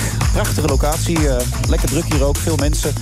Gezelligheid. En naast mij Caroline van der Plas. Ehm, hij was er misschien wel 20 jaar ouder, maar hij was nog ijzersterk eigenlijk, Jan. Hè? Hij stond nog krachtig in Ja. het leven. Ja, zeker. Hij was, ehm, hij was berensterk. Ehm, een, een grote, sterke man die drie, vier keer in de week eh, sportte. Een paar weken voordat hij gediagnosticeerd werd eh, met eh, alvleesklierkanker... heeft hij nog 500 kilometer in Duitsland gefietst met zijn dochters. En hij is ja, eigenlijk van eh, grote, sterke man. In negen weken eh, was het gewoon eh, ja, afgelopen. Ja, En je zag al het leven wegvloeien. ja, zeg het maar. was verschrikkelijk. Het is, het is verschrikkelijk. Ehm, daar, ja, ik ben ook zeg maar, donateur geworden van Support Casper. dat Ja. is, de arts in Rotterdam die doet onderzoek naar eh, behandeling naar alvleesklierkanker. Omdat hij eigenlijk bijna altijd wel een doodvonnis is. En eh, ja, dat heb ik ook bij de crematie gevraagd. Van, willen mensen alsjeblieft een donatie eh, doen om deze vorm van kanker... ja, natuurlijk alle vormen van kanker... maar ehm, dit is echt een hele nare variant. Ja. Om het te zien wegvloeien lijkt me verschrikkelijk. Dat je niet meer kan wat je kan. Nou, Ernst Daniel Smit, dat, Nou dat ja, moet je mijn, als... mijn vrouw is ook overleden aan alvleesklierkanker. Nou, ja, Dat gaat zo snel, dat is verschrikkelijk. Het is afschuwelijk, Je kunt niks doen. En Ze, ze hebben er niks tegen, helemaal niks. Nee. nee. Hoog tijd dat er wat gebeurt. Absoluut waar. Maar ook die herkenning, heb je misschien wel een klein beetje... dat je niet meer kan wat je kan. Ja, dat, eh, Ja. dat mag je wel zeggen, ja. Ja. Want hoe gaat het nu met je? Het gaat goed. Het gaat goed. Ik ben van binnen ben ik vrolijk. Je ziet het aan de buitenkant niet. Maar ik ben van de binnen ben ik erg vrolijk. Ja. En ik ben met een hartstikke leuk toneelstuk bezig... om een beetje het taboe van het hele gebeuren weg te halen. Ziekte van Parkinson, ja. Het is een beetje vervelend. Je gaat schudden aan alle kanten. Dus eh, als het geluid een beetje gaat schudden thuis... Dan... Dus radio, dat, niet scheelt, dat scheelt alweer inderdaad. Want ik zag, ik zag veel reportages van je, bij, bij, bij Jeroen Pauw natuurlijk... en bij eh Art Rooijakers enzovoort. Het, het was wel een moment dat je eerst moest voor jezelf een plaats geven, heb ik de indruk. Heb je het een plaats kunnen geven? Nee, dat zal ook denk ik niet gebeuren. Nee? Nee, ik kan het gewoon niet tegen dat ik het heb. Maar goed, ik zal ermee verder moeten. Ik, ik heb heel lang achterom gekeken. Ik Kijk nou vooruit. En met zo'n prachtige jongen acteur naast me. Ja. Kan ik me geweldig aan optrekken. Dat ik die mag inspireren. Dat maakt me heel blij. Want jullie gaan de voorstelling Smelt maken, Rowan ten Kaat. Hoe, hoe zijn jullie aan elkaar gekomen, Rowan? Ehm, nou, eigenlijk was het, het... Het is een voorstelling die documentair is. Dus het gaat echt ook over eh, Ernst en over mij. En dat idee ontstond vanuit Ernst. Of tenminste vanuit zijn verhaal. Dus de regisseur had een idee bedacht. En toen eh, zag hij mij spelen in een voorstelling... eh, die de schrijver van dit stuk ook had geschreven. En eh, toen dacht hij, nou, die moet ik erbij hebben. Groot talent, net afgestudeerd, die moeten we hebben. Eh, ja, zo kan je het misschien zeggen, ja. ja. Wat, wat, wat, wat gaan we zien dan? Wat, wat, wat is de voorstelling? Ehm, Hoe komt het aan zijn naam? Smelt. hoe, hoe het aan zijn naam komt? Smelt. Ja, Dat nou, is een brok ijs, hè? Er is een groot brok ijs, inderdaad. Een eh, ijsblok. En die staat op het toneel. En eh, die is aan het smelten. Zolang we het ijsblok hebben en het ijsblok daar is... ehm, spelen we de voorstelling. En we houden pas op op het moment dat het helemaal gesmolten is. Eh, dat is ook een beetje het idee van het concept eigenlijk. En de, wat, wat we gaan zien, je ziet in dus een soort documentaire eh, voorstelling... dus echt het verhaal van Ernst. En ik daar tegenover als eh, jonge acteur aan het begin van mijn carrière en leven. En Ernst die richting het einde van zijn carrière gaat. En ehm, tussendoor zijn er fictieve verhaallijnen eh daardoorheen... Die, eh, die ook aangeven wat de, de, alle onderwerpen van het thema eigenlijk belicht ook. Je hebt, het, je hebt het mogen aanschouwen, hoe erg ook natuurlijk met Jan. Hoe ga je daarom zelf mee om dan? Hoe, hoe kijk je daarnaar? Wat, wat kun je betekenen voor iemand dan? Tijdens zijn ziekteperiode bedoel dat je? je hem ziet, ziet aftakelen. Ja, zeg maar. je, het enige wat je kan doen is hem gewoon helpen met alles wat hij, alle hulp wat hij nodig heeft. En ik, ja, ik weet ook nog een keer, dat was ook ja, in de week voordat hij overleed... en echt heel slecht hard achteruit ging. En dat hij op de rand van het bed zat. En ik zat naast hem en ik nou, vreem zo een beetje over de rug. En, eh, en je voelt je heel machteloos, hè, want je wil gewoon dat het weggaat. Maar het gaat niet weg. En ja, toen zei, toen zei ik ook tegen hem van... nou, weet je, gaat het een beetje met je? En eh, zal ik je neerleggen? En toen zei hij, oh, Lien, je zorgt zo goed voor mij. En dat, oh, dat brak echt mijn hart. Toen denk ik van, maar ik kan, ik kan niks. Ik kan je alleen maar wat eten geven of wat drinken... of over je rug wrijven. En dat hij daar dan al zo dankbaar voor was... ja, dat is echt, dat is gewoon niet ja, te doen. dat, dat, dat herken ik wel. Ja.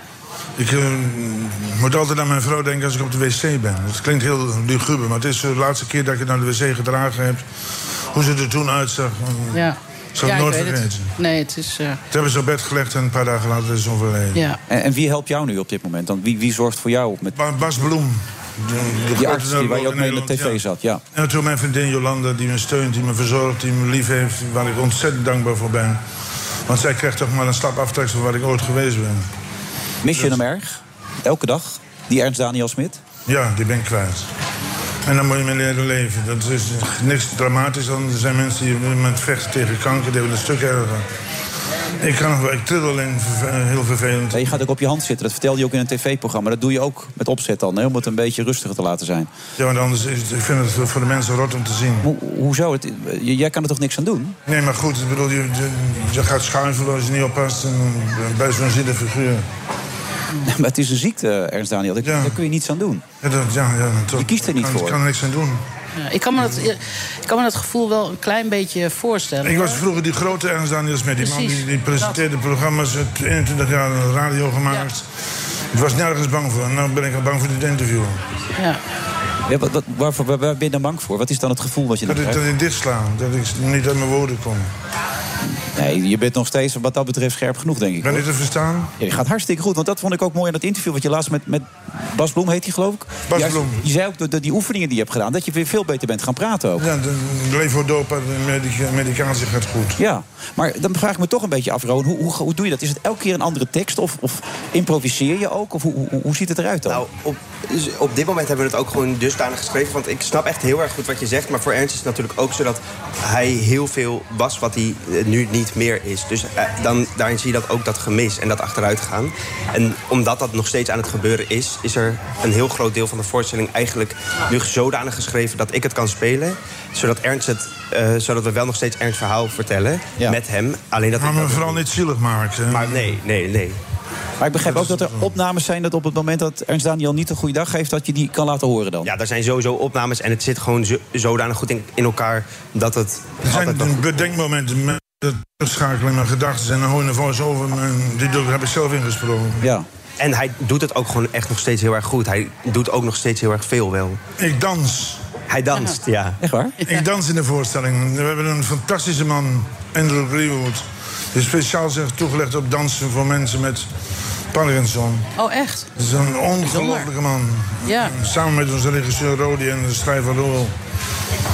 Het is voor jou ook heel apart, want het is, het is een stuk wat je speelt, maar het is ook de werkelijkheid. Wat, Mhm. Ja. doet, wat doet het met jou dan? Ja, het is best eh, heftig soms. Ik had op een gegeven moment... ja, op het begin hield ik dat nog wel een beetje op afstand... maar op een gegeven moment had ik wel echt een punt in het repetitieproces... waarvan ik dacht, oh, fuck, dit is echt allemaal echt aan de hand natuurlijk ook. En dan kan je er niet meer zo vanaf een afstand naar kijken eigenlijk. Dat is soms best pittig, maar tegelijkertijd is het ook zo'n dankbare taak... om juist daarmee dat verhaal te mogen vertellen... en de- daarmee aan de mensen mogen te laten, eh, te laten te zeggen dat het zo belangrijk is om dat te, te delen en te vertellen. Mm, Het rare is ook dat als ik die andere personages speel in dit stuk zelf...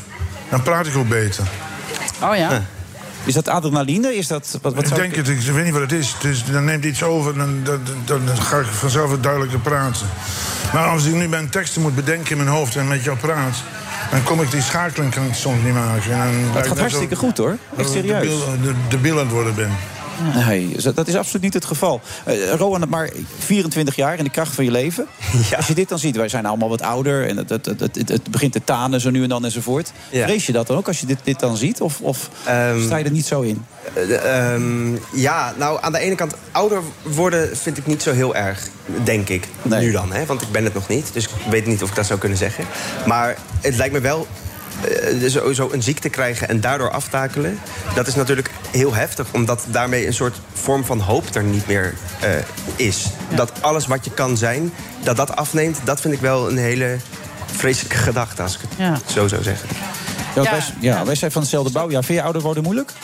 Ja, ik vind dat, ja, ik vind dat wel een ding, eh, eerlijk gezegd. Kijk, ehm, ik mag totaal niet klagen hoor, wat dat betreft. Maar je merkt wel eh, dat als je ouder wordt. Ja, dat je ook zo, dan denk je eens, ja, toen ik 18 was of 20, dan kon ik, weet je, kon je alles. En dan rende je trappen op. eh, nou ja, er was eh, niks aan de hand. Eh, nu krijg je wel eens wat last ja, van je knie. Of je bent eerder moe, weet je wel. Of eerder moe dat je s'avonds denkt van, nou, om 7 uur, nou, ik wil eigenlijk wel naar mijn bed toe. Ehm, dus ja, nee, als ik jonge mensen zie, dan denk ik van... oh jongens, eh, geniet ervan. ja, Geniet ik ervan, ben, Rowan, hè? ik Ja. ben niet zo'n oude klager of zo, hoor. Maar dat is, eh, ja. Je bent nog in de kracht van je leven, meid. Ja, nee, dat weet ik. Daarom zeg ik, ik mag ook totaal niet op. klagen. Dus, eh, maar kijk, als je echt eh, ouder wordt en je krijgt inderdaad aandoeningen... of, eh, of je wordt ziek, ja, dat is... eh, En daarom vind ik het zo bijzonder dat jullie dit doen, Ernst Daniel. Dat je toch weer het podium opgaat. Ik wil me niet verstoppen. Nee, dat bedoel ik. Hoeveel mensen met Parkinson zie je op straat? Veel te weinig. Ja. Mensen verstoppen zich allemaal, schamen zich voor een aandoening. Ja. Komen uit Maar je, maakt gewoon plannen. En dit- dat is misschien wel heel belangrijk. Dat is wel Eh, belangrijk. Heb je plannen nog waarvan je zegt, naast dit, ik wil nog dit of dit of dit? Of... 23 augustus komt mijn boek uit. Je boek komt ook aan. Ja, dat is 23 augustus. Oké. En, en zie dat eh, de première is op vrijdag 25 juni. Op de parade. Eh, ja, parade, nee, parade... eh Brabant. Brabanthallen, Brabanthallen, want Ja. de parade wordt verbouwd. Oké. In Den Bosch, de Brabanthallen. We hebben er vier voorstellingen, waren binnen een dag uitverkocht. En nou, er zit weer een extra aan te komen op 1 juli. En dan gaan we nog het land in. En als de mensen willen weten waar we staan, pelgrimmarkt.nl staat onze agenda. Oké, en hoe groot is dat ijsblok? Dat de mensen daar een beetje, een beetje Eh, rekening mee kunnen Ik heb houden? het zelf nog niet gezien, maar het is flink... eh, ja, Een meter bij meter Een meter of bij zo. meter of zo. En we zetten het elke avond weer opnieuw in de vriezer. En, Nou, maar maar dit moet niet te snel omdooien. Hoe lang duurt dat dan? Dat duurt een, een jaar. We gaan gewoon een jaar spelen. Ja. Ja, mooi. mooi. Viel mee, toch? Veel hartstikke mee, dankjewel. Ja, toch? En ik kijk elke keer naar jullie dus. Vanavond, 8 uur, kijk je weer? 100% zeker. Oké. Ik ga Nederland maken. Maar die gaan er niks van maken. Ik vrees het ergste. Ja, ik ook. Nieuwe, nieuwe bondscoach. Ja, we hebben een nieuwe bondscoach nodig. Caroline van der Plas zou ik een goede vinden. Hey, Caroline gewoon, hè? Is in ieder geval inspirerend. Ja, dat is ze zeker inderdaad. Nou, leg het vanavond voor aan Johan Derksen. Die heeft vast wel een mening over. Dat denk ik ook wel. Heel veel Die succes. ons te snor. Groetjes daarin. Ja, jij ook heel veel succes, Rowan. Dankjewel. Oké. Sterkte. De Friday Move wordt mede mogelijk gemaakt door Droomparken en TUI. Discover your smile.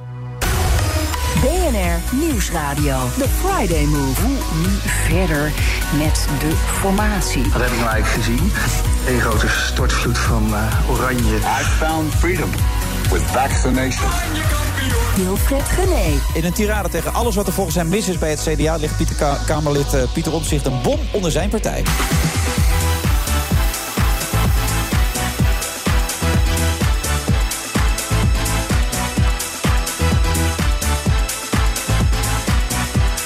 Gezegd vandaag in Droompark, de Zanding in Otterlo. Eh, waarschijnlijk, ja, het is de mooiste. Het is gewoon de mooiste. Er zijn er veel, maar het is de mooiste.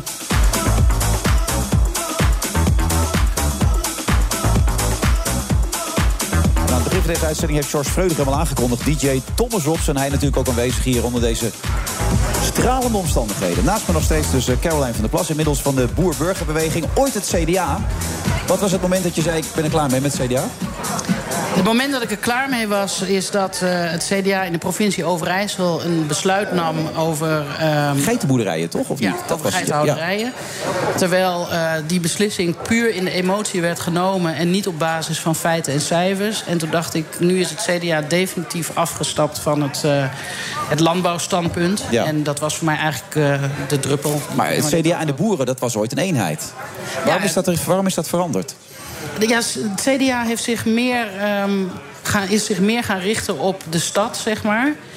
Eh, dat heeft Hugo de Jonge ook eh, een keer gezegd. Dat ze toch wat meer richting de stad... In de stad daar wonen ook eh, er wonen meer mensen. Ja. Dus we moeten meer eh, richting het stedelijke gaan. Dus ehm, ja, dat is langzaam...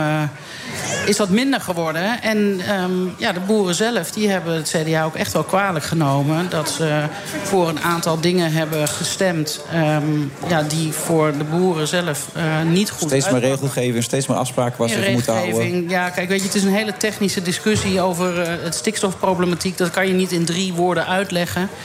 Ehm, maar goed, ja, het CDA heeft meegestemd met de stikstofwet. En dat is ook voor heel veel boeren het moment geweest... waarop ze eigenlijk het CDA de rug hebben toegekeerd. Eigenlijk zou ik eh, CDA-Kamerlid Henry Bontenbal aanschuiven vanmiddag. Ja. Maar vanochtend om 11 uur kregen wij een telefoontje dat het CDA dat niet zo'n goed idee vond. Wat vind je daarvan? Ik kan het me wel voorstellen. Henry is natuurlijk net ehm, beëdigd deze week. Net Ja? een nieuw Kamerlid. En? Dat Als je niet capabel bent om je te verweren of iets erover te zeggen, dan... Ja, nee, kijk, ik kan het me vanuit de CDA, hoe het er nu voor staat... Hè, ze krijgen natuurlijk eh, ontzettend veel eh, ja, bagger over zich heen. Ja.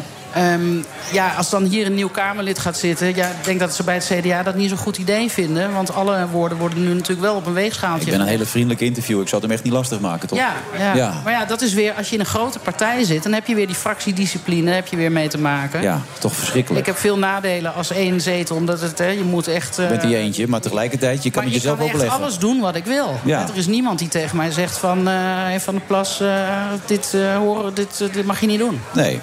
Daarom hebben we gelukkig CDA-kenner Pieter Gerrit Kroeger hier aan tafel. Goed dat je er bent.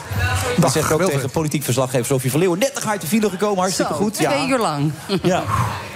Eh, je hebt ze allemaal, alle 72 gelezen, die pagina's, heb ik begrepen, toch? Van eh, de nota van Pieter Omzicht, of niet? Als ik door jou gevraagd word hier te komen, dan doe ik dat serieus. Ja, dat merk ik aan je. Dat weet je. Wat, wat sprong er nou voor jou, er is veel hè, wat je eruit kan halen. Wat sprong je nou voor jou echt uit? Dat je echt zegt, nou, nou, nou, nou, nou.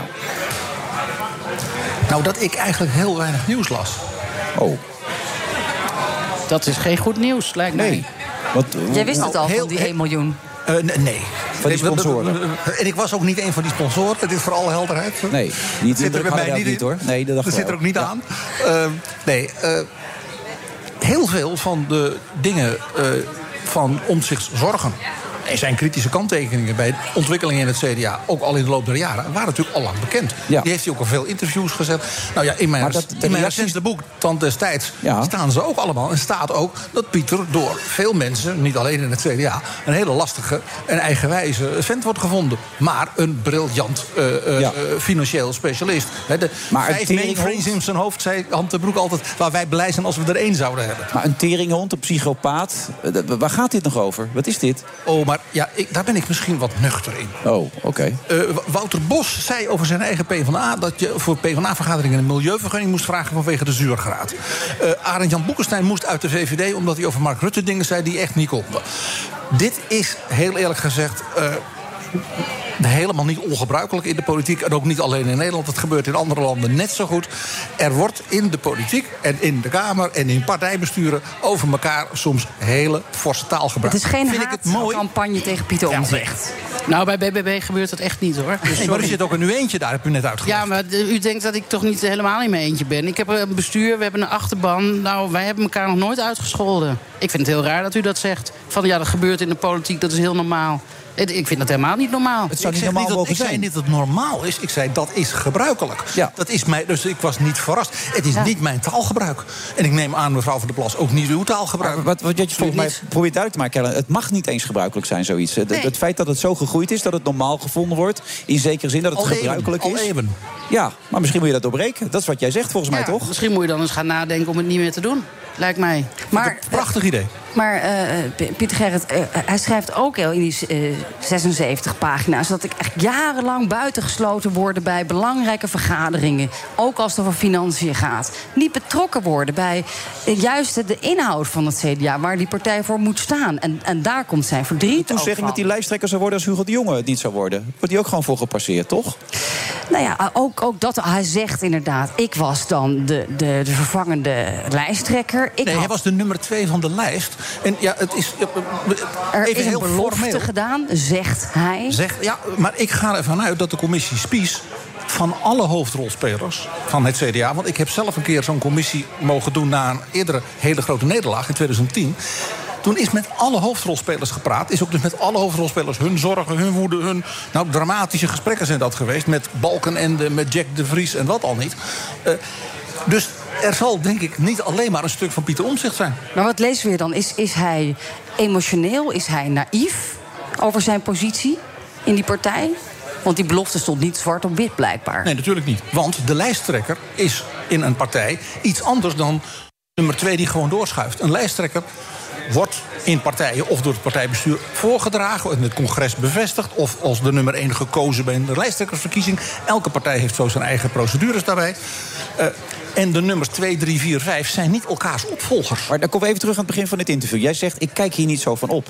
Ik, ik, ik, ik keek er enorm van op. En volgens mij jij ook, Caroline. Ja, toch? Ik, ik keek er ook van Maar op. dat is toch Ja. tragisch eigenlijk, dat jij er niet van opkijkt. Dus jij bent gewend aan de cultuur van de CDA dat het zo gaat daar. Dat is wat jij eigenlijk zegt. Dit is gebruikelijk bij het CDA. In politieke partijen zijn dit soort dingen ge- helemaal niet raar. Dus er ligt eigenlijk helemaal geen bom onder de partij. Er is niks aan de hand. Het is vreselijk. Oh, dat toch wel? Natuurlijk, Oh, dat is toch toch wel? Oké. Ja, nee, je legt uit dat het aan één kant gebruikelijk is... maar er ligt ook een bom onder de partij. Nou, dat laatste zeg ik niet. Ik zeg het is vreselijk. Wat omzicht in het eerste gedeelte van dat verhaal... waarin je zeg maar, een analyse maakt... van wat is er nou niet goed gegaan in die partij... even los dus van zijn persoon dingen... Ja, dat herken ik in hoge mate. Sterker nog, ik, ik herken hele stukken bij wijze van spreken... ook van gesprekken met hem, ook uit mijn boek. Het, dat het CDA bijvoorbeeld op het punt van de ideevorming... eh, wat ben je nou als christendemocratische partij... eh, sterk, ja, als daar leeg geraakt is... En dat iemand als omzicht met ook zijn, mag ik zeggen, zijn brein, zijn IQ... daar de zorgen over heeft dat die partij niet meer... dus hebben de inhoudelijke kwaliteit bijvoorbeeld naar voren brengt... ook in de Kamerleden en, de, en de mensen die naar voren geschoven worden... die als het ware misschien vroeger meer gebruikelijk was. Maar eigenlijk Nou, zegt dat Wopke zorgen... Hoekstra is een, de huidige partijleider is een lege huls... en hij laat zich belobbyen door het MKB of door het bedrijfsleven. Sponsoren, drie sponsoren worden er ook genoemd. Wat niet genoteerd is ook. eh, dat ons, dat hield hij een slag om de arm. Dat zou volgend jaar nog in de boeken kunnen komen. Zou kunnen, ja. Maar uh, Wop Hoekstra heeft gereageerd. Hoe vond je zijn reactie? Nou ja, hij gaat het eh, uitzoeken en we moeten er, er, er werk van maken. Ja, uh, Ja. meer kan En we gaan er niet ondertussen ook door met Maar, maar, maar Ja, nog, nog een keer, daar is die commissie Spies ook voor benoemd. Die is benoemd om uit te zoeken wat is er nou misgegaan. Want die verkiezingen waren niet een enorm succes, zullen we maar zeggen. En dat, dat heeft natuurlijk oorzaken. En dat zijn niet alleen maar oorzaken van het voorbije half jaar. Of van het feit dat eh, Pieter Omzicht al, eh, laat ik zeggen, niet bij het BPO kon. Pas nadat hij. Dat, dat zijn niet de oorzaken. De oorzaken zitten natuurlijk veel dieper. Maar laten we zitten- even teruggaan naar de basis. Eh, er komt dan een, een commissie om uit te zoeken wat er allemaal mis is gegaan. Het is heel gebruikelijk om dit allemaal te doen bij politieke partijen. Volgens mij hoef je maar één ding te doen om normaal te doen tegen elkaar. En dat is normaal doen. En je hebt helemaal geen commissies nodig om uit te zoeken wat er allemaal mis is gegaan. Als iedereen gewoon de fatso- fatsoensnormen gebruikt. En iedereen respecteert elkaar als politicus. Je hoeft niet eh, bij elkaar op schoot te zitten als dikke vrienden. Maar als we gewoon normaal gedrag vertonen, dan hebben we toch geen commissies nodig. Dan hebben we toch geen commissies spies of allemaal onderzoeken nodig. Dit kost de belastingbetaler miljoenen euro's. eh, Wel nee, mevrouw. keer. Sorry. Nou, in de afgelopen decennia denk ik dat er heel wat miljoentjes doorheen gegaan zijn, hoor. Niet Dat, door die eh, commissies, dat, zijn, dat is vrijwilligerswerk. En ik zou zeggen, als ik u als mevrouw praat met eh 50 plus... praat met meneer Van Haga, praat met... Waarom zou ik dat doen? Omdat, om- omdat men daar eh, op, de, op dezelfde soort problemen heeft. Zij komen in heel veel partijen voor. Ik noemde twee voorbeelden van twee andere grote klassieke partijen in Nederland. Eh, ja. Nou, 50 plus een klassieke partij. Maar door, de, ja. de, de, Ja, ja. de Partij van de Arbeid en de VVD. Eh, dus ja, vandaar dat ik zeg, ja, dit is onderdeel van, van de politieke cultuur. En ik ben het met u eens. Eh, ik, ik zei al gezegd, het is ook niet mijn taalgebruik. Eh, maar in dat opzicht zeg, ik, ben ik er dus niet vreselijk verbaasd over. Ik vind dus het analytische deel van het stuk van omzicht, dat eerste gedeelte, veel belangrijker. Omdat hij daarin, als het ware, probeert te analyseren voor die commissie, wie, wie, die dat ook van hem natuurlijk vraagt, als nummer twee van de lijst en iemand met een niet onaardig IQ. Eh, om te zeggen van wat is hier nou niet goed gegaan? Wat, hebben, wat moeten wij als CDA ook beter doen? En iemand met heel veel voorkeurstemmen, om niet te vergeten. En hè, ook dat die nog. echt heel belangrijk wordt gezien in het land, eh, zeker door de CDA-stemmers. En in dat opzicht lijkt het wel heel raar dat zo'n... Kijk, gisteren had ik Dick Advocaat, dat zei ik ook net tegen Caroline... die zei, ja, de- de- zijn positie is onhoudbaar geworden binnen het CDA. Zie je dat ook zo? Nee. Waarom niet? Nou, het is de nummer twee van de lijst. Eh, en we hopen allemaal dat hij dat die, dat die weer beter wordt en dat hij weer aan de slag kan. Denk je dat iedereen binnen het CDA er nu zo over denkt? Dat hoop ik wel, ja. Maar ja, je hebt net toch gelezen wat ze over hem zeggen? Dat, ja, dat zijn, dat zijn screenshots en dat is misschien van een fractiemedewerker, begrijp ik. Eerlijk gezegd, nou ja, wat ik al zei, dat is dus iemand die, eh, laat ik zeggen, mm, zijn mond moet spoelen. Maar nog een Het is wel- ik- het is ik wel vind apart, dat hè? dus niet zo. Ja, maar ik vind, wel dat u het, ik vind wel dat u het erg aan downplayen bent, hoor. Want hier is wel degelijk wat aan de hand. Dit is wel degelijk een cultuur van jaren, kennelijk... die dan gebruikelijk is, hè, om in uw woorden te spreken.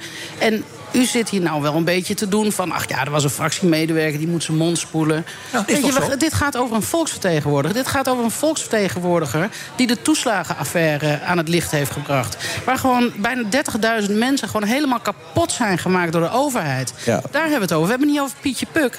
Niet, niet over een of andere nitwit die in de Kamer zit. We hebben het gewoon over iemand die heel erg hebben, groot is. Ja, ik vind echt het stuitend eh, hoe het CDA hiermee omgaat. En ook eh, Wopke Hoekstra van ja, het is vervelend en het is beschamend. Het is gewoon een grof schandaal dat dit gebeurt. En zeker als dat gebruikelijk is in de politiek. Maar dan kom je toch uit op het punt waar we het op hebben. Als die, die foto niet was gemaakt van Ollongren met dat papier waarop stond de functie elders.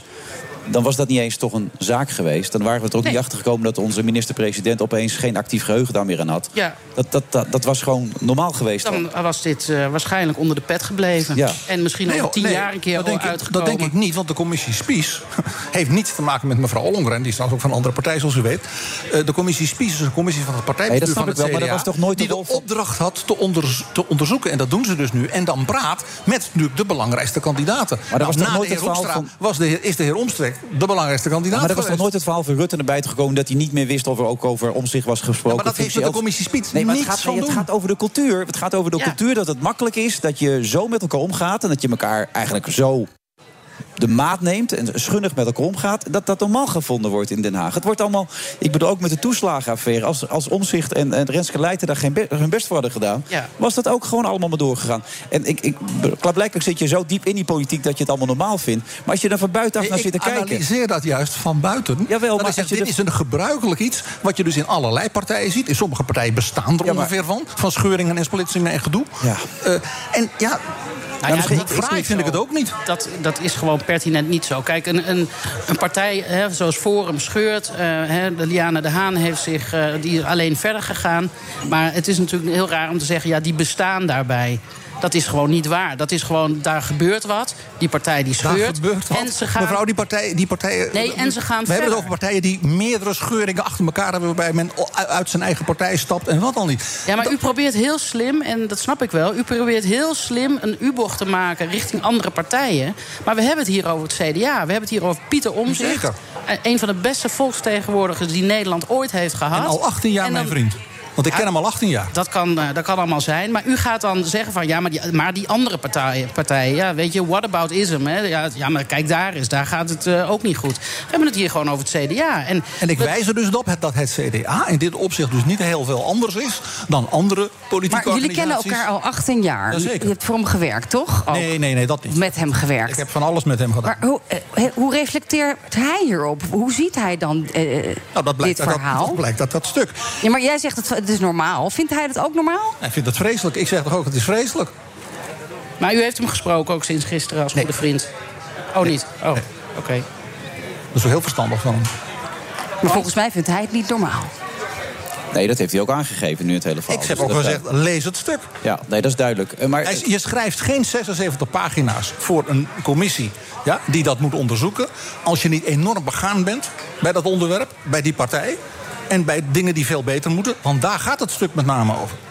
Het stuk gaat met name om die commissie, als het ware, eh, zal ik maar zeggen, een soort handleiding te geven van. van hè, Maar weet je wat nou het ergste van van alles dit is? moet Hoe- veel beter. Hoe lang zijn we nou bezig met die formatie al? Nee, die nog niet eens een formatie is Nou, we zitten over de 80 dagen. Volgens mij Ja, zitten we in de 80 top 10 van de formaties nu. Ja, dus we, hoe was het nog ook alweer meteen na de verkiezingen? We moeten zo snel mogelijk doorpakken. We zitten in een crisis, zo snel mogelijk Ja, formeren. vooruit met de geit. Ja. Gaat niet, gaat niet gebeuren, jongens. Dat, Dat, gaat nog niet gebeuren. Ik hoorde jou van de week over een minderheidskabinet spreken. Dat vind ik eigenlijk best wel een, een goed idee. Dat was laatst ook een hele politieke analyse. Want dan wordt de Kamer scherper. Ja. Die kan meer doen. Ja. Maar hoe groot is die kans? Nou, niet groot nu, denk ik. Omdat we allemaal vastzitten in dat vastgeroeste denken... dat je een Kamermeerderheid moet hebben om te kunnen regeren. Maar dat is helemaal niet zo. Je kunt ook regeren met een minderheidskabinet. Ja, maar het En probleem is wel- dat Sigrid Kaag van D66... die wil dat absoluut niet. Die zegt, ik ga niet met VVD en CDA in een minderheidskabinet zitten. Er moet een progressieve partij bij. Dus daar blokkeert het al. En het gaat gewoon niet gebeuren. Maar dan kan ze toch zeggen van, dan, eh, als dat eh, gebeurt... ze kan toch ook zeggen van, nou, dan doe ik niet meer mee. Maar ze wil gewoon kennelijk... dat Maar dan D66 wil natuurlijk gewoon in dat kabinet zetten. Maar het gaat niet om D66. Het gaat niet om de VVD. Het gaat niet om het CDA. Het gaat over ons land. Het gaat om, over onze kiezers. Die willen gewoon dat dit land bestuurd wordt. En daar moet je aan denken. En niet aan je partijpolitieke spelletjes... en wie met wie. Dat vind ik ook wel zo... We hebben ook wel zo erg aan geërgerd. Wie met wie. Schoolpleinniveau We hebben gewoon 17,5 miljoen mensen hier in Nederland... en die willen gewoon dat er geregeerd gaat worden. En je moet jezelf dan maar aan de kant zetten... om ervoor te zorgen dat we gewoon een kabinet krijgen. Ja, sorry, zo sta je. Maar ga er dan zo zelf simpel kan het eh, ook zijn, ja, toch? Zo simpel zitten. moet het toch ook zijn eigenlijk? Ga je er zelf dan bij zitten in zo'n kabinet? Nou ja, kijk, ik heb tegen Hamer gezegd... Als, het, als ze er nou allemaal echt niet meer uitkomen... en ze hebben die ene partij nodig... dan wil ik wel weer aanschuiven. Maar ja, Maar dan wil je wel een minister voor, voor landbouw, toch? Wil een minister van Platteland. Ja, dat wilde je er dan een hebben Ja. als voorwaarde. Ja, precies. En dan ministerie op minstens 100 kilometer van Den Haag. Oké. Maar eh, even een inschatting nu op dit moment. Het staat helemaal stil, hè? Oh ja, het staat helemaal stil. Misschien krijgen we wel binnenkort een herstelplan hè, van Mariette Hamer. Dus een voorlopig ook een, een verhaal voor de demissionaire begroting. Maar die formatie gaat over Prinsjesdag geteeld worden, is de verwachting. Dat wordt dan denk ik in de herfst. Nou ja, Hopelijk. Geloven zeg. Nou ja, We dan de herfst komt na. Prinsjesdag. En dan Dus toch weer met Gert-Jan Segers misschien, hè? Want ja, dat willen ze graag bij het De- de- CDA. De, voortzetting van het huidige kabinet. Een coalitie die in meer zetels heeft dan ze had in de vorige Kamer. Iedereen eh, wel eens vergeten. Zou natuurlijk een mogelijkheid zijn. Maar ik begrijp dat eh, mevrouw Kaag en D66... Ja, eh, op allerlei terreinen eh, nu weer ja, moeite heeft om met de ChristenUnie samen te werken. Dus ze wil het eerst met Jesse Klaver proberen. En met Lilian Ploemen. Maar laten die elkaar inmiddels los of niet? Nog steeds Nee, niet, nog niet. Nee, die Nee, houden hè? elkaar nog stevig vast. En, maar ja, dat, dat, dat, dat is dus de, de, de clue waar we nu in zitten. Dus het, over links, over rechts, over zegers. Alles zit nu vast. Dus En ik wat, denk en wat je dus ziet, gewoon- maar dat is een beetje mijn analyse. Wat je ziet is dat de twee winnaars, de twee liberale partijen als winnaars, dat die dus niet als één gezamenlijk, eh à la mevrouw van der Plas, we gaan voor het land wat doen, blok optreden. En als de andere partijen uitnodigen, doe met ons mee. Dat vind ik het meest opvallend. Dat die twee. eh, die hebben mevrouw Hamer hè, een opdracht gegeven. Nou, die doet zij met haar be- bekende energie. En eigenlijk zit- zit- zitten zij een beetje. Ja, Nou, te als er wachten. iemand die nu eh, eh, de boel eh, loopt af te houden... is het toch ook wel Wopke Hoekstra de blokkeervries, toch? Want die zegt, nee, ik wil niet met Jesse Klaver... of liever niet met, eh Ja, met het is ingefluisterd door Mark Rutte natuurlijk. Dat, zo moeilijk is dat niet. Dus ja, het ligt ook wel aan de CDA Ja, nee, maar, eh, het CDA heeft bij deze verkiezingen geen geweldige uitslag gehaald. En dan zeg ik het netjes. De winnaars, de twee liberale partijen... die zouden nu toch eigenlijk het nationale motorblok moeten vormen. En anderen overtuigen, doe nou mee. Je, moet, je kunt moeilijk zeggen, nou, dat is een partij die heeft een- niet zo'n beste uitslag gehaald. Eh 15 zetels ze dan. En die moet nu ineens van alles gaan doen. Wat, dat is toch merkwaardig. Wat ook de conclusie gaat zijn, is dat we opgaan naar de volgende rel. Dan weer waarschijnlijk weer bij een andere partij. Hè? Want eh, ik bedoel, het lijkt er maar allemaal bij te horen. En, en, en, en Piet Omtzigt kan gewoon blijven. Dat gaat ook gewoon weer, als hij zich beter voelt, gewoon bij het CDA gewoon door. Ik hoop allereerst dat het weer heel veel beter met hem zal gaan. Ja. Dat allereerst, dat is het Ja. belangrijkste. Dat is absoluut waar. Zeker. Waar jij zin in hebt, Caroline. Jeetje, man. Dat Ja, nou ja, dit is juist ook een van de dingen die ik mooi vind aan politiek bedrijven. Gaat dit ooit en veranderen? Gaat dit ooit veranderen? Nou, Deze als, het aan ons ligt, als het aan ons ligt wel. Weet je, wij zijn Ja. mede de Kamer Nou, u in- wil dat ministerie 100 kilometer verhuizen om te beginnen. Ja, wat is, daar is er net niks mis mee, toch? Er staan genoeg eh, kantoorpanden leeg eh, die eh, ingevuld kunnen worden. Dus we hebben daar ook gelijk een goede bestemming voor. Precies. Sophie, bedankt daarvoor. Jullie Ja, ook. Ja. Net zo snel. Groetjes. Bedankt. BNR Nieuwsradio. The Friday Move. Toen liep ik naar buiten dacht ik, eh, dit is niet pluis. Hamer en het motorblok die komen er niet uit. I found freedom with vaccination. Wilfred Genee. Ja, zondag spelen we onze eerste wedstrijd. Het zou nog kunnen hè, dat Fop het gewoon overneemt. Zou geen gek idee zijn.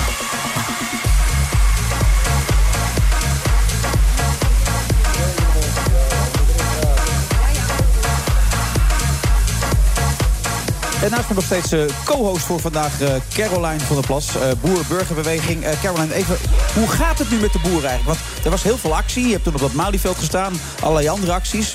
Komt er binnenkort weer iets van de boeren? Of, Er broeit wel wat, denk ik. Ehm, er spelen nog heel veel dossiers. Hè. Het fosfaatdossier, het stikstofdossier. de, de, lage opbrengsprijzen. Ehm, ja, toch nog wel weer ja, ontevredenheid over het beleid. En dat klinkt altijd alsof van... ja, maar die boeren die willen altijd maar dit en die willen altijd maar dat.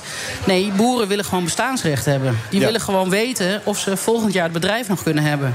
Die willen gewoon weten of hun kinderen het bedrijf nog kunnen overnemen. En dat is, dat is waar ze in zitten. En dat is waar ze ook tegen, eh, ja, tegen protesteren. en zoals de omstandigheden nu zijn, schets jij een plaatje... dat het niet eh, zo positief is meer allemaal voor die mensen. Nou, ik denk dat er eh, in de komende jaren echt duizenden boeren gaan verdwijnen. Jij- Jij vreest zelfs dat de landbouw gaat verdwijnen in Nederland. Maar dat kan toch niet? Nou ja, als je ziet in welk tempo het nu gaat. Dan, kijk, waar ik me aan stoor is dat toch heel veel mensen zijn van... ja, maar weet je, die boeren hebben we ook niet nodig. Laatst ook had ik een discussie bij op één met eh, Ed Nijpels. En die, die durft gewoon te zeggen van... ja, de boeren bezetten 60% van ons land. Nou, ten eerste, meneer Nijpels, ik zeg het nog maar een keer... dat is hun land, dat is Ja. hun eigendom. En ze bezetten het land niet omdat ze eh, nagelak maken... maar omdat ze een van onze eerste drie levensbehoeften maken. En dat is voedsel, naast zuurstof en water. Eh,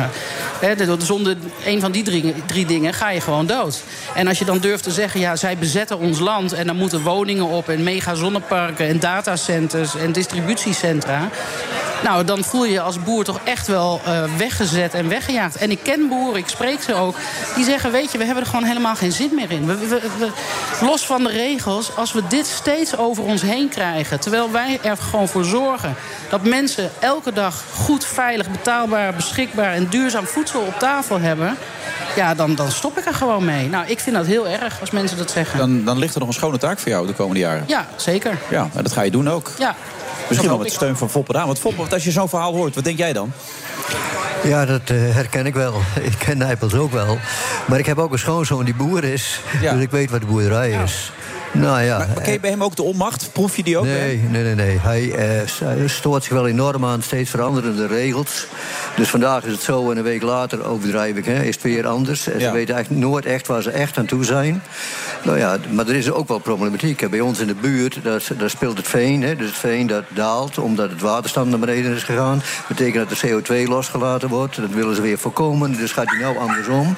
Maar eh, moet ik zeggen dat daar wel heel goed samengewerkt wordt met en de overheid en dus de regionale overheid. Friesland En- is toch en, anders? En het, eh, het waterschap en de boeren. Ja. En dat, gaat, dat begint heel aardig te lopen. Dus er zijn ook wel positieve dingen. Hè? Ja, maar daar zit ook weer een gevaar. Want ehm, de discussie is nu ook dat in die waterschappen... Hè, boeren hebben, onder andere boeren, niet alleen boeren... onder andere boeren hebben geborgde zetels. Dus die zijn zeker van zetels. Ja. En dat willen ze nu afschaffen. Ze willen nu alleen maar dat het, een polit- hè, dat het waterschap eigenlijk politiek wordt. Ja, te veel. En dan denk je, dan denk ik echt... jongens, doe dat niet, want je gaat de kennis weghalen. Die boeren willen niet in het waterschap zitten omdat ze macht willen hebben...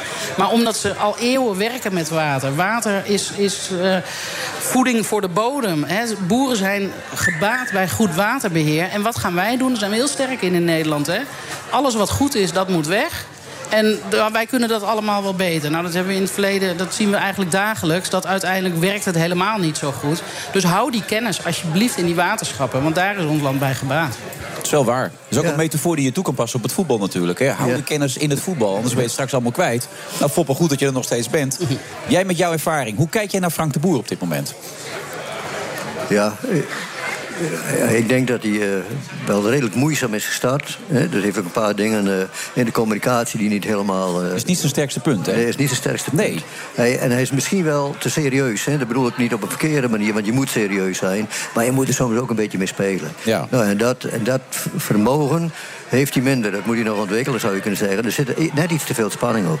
Ja, want jij bent een keer met Jan-Joost van Gangelen in een bad gaan zitten... kan ik me herinneren als coach van Jong Ja, ja, maar toen stonden we wel in de, in de, in de finale. Ja, hè. nee, maar toch, je deed het wel. Ja, dat is waar. En dat geeft wel aan, je mag zo nu en dan wel een beetje relativeren. En Frank is nog te veel voetballer en neemt het iets te serieus, lijkt het wel. Kan ook geen afstand nemen. Hoe, wat zou je hem kunnen adviseren in deze? Nou ja, de- eigenlijk is het hetzelfde als eh, wat ik meemaakte met eh Sarina Wiegman toen ik bij de vrouwen was.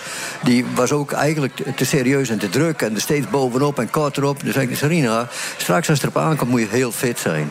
Dus neem nou een beetje afstand, doe even kalm aan, Nou, laat het over aan. Trainen kunnen ze wel, die andere drie die er zijn, die kunnen prima trainen.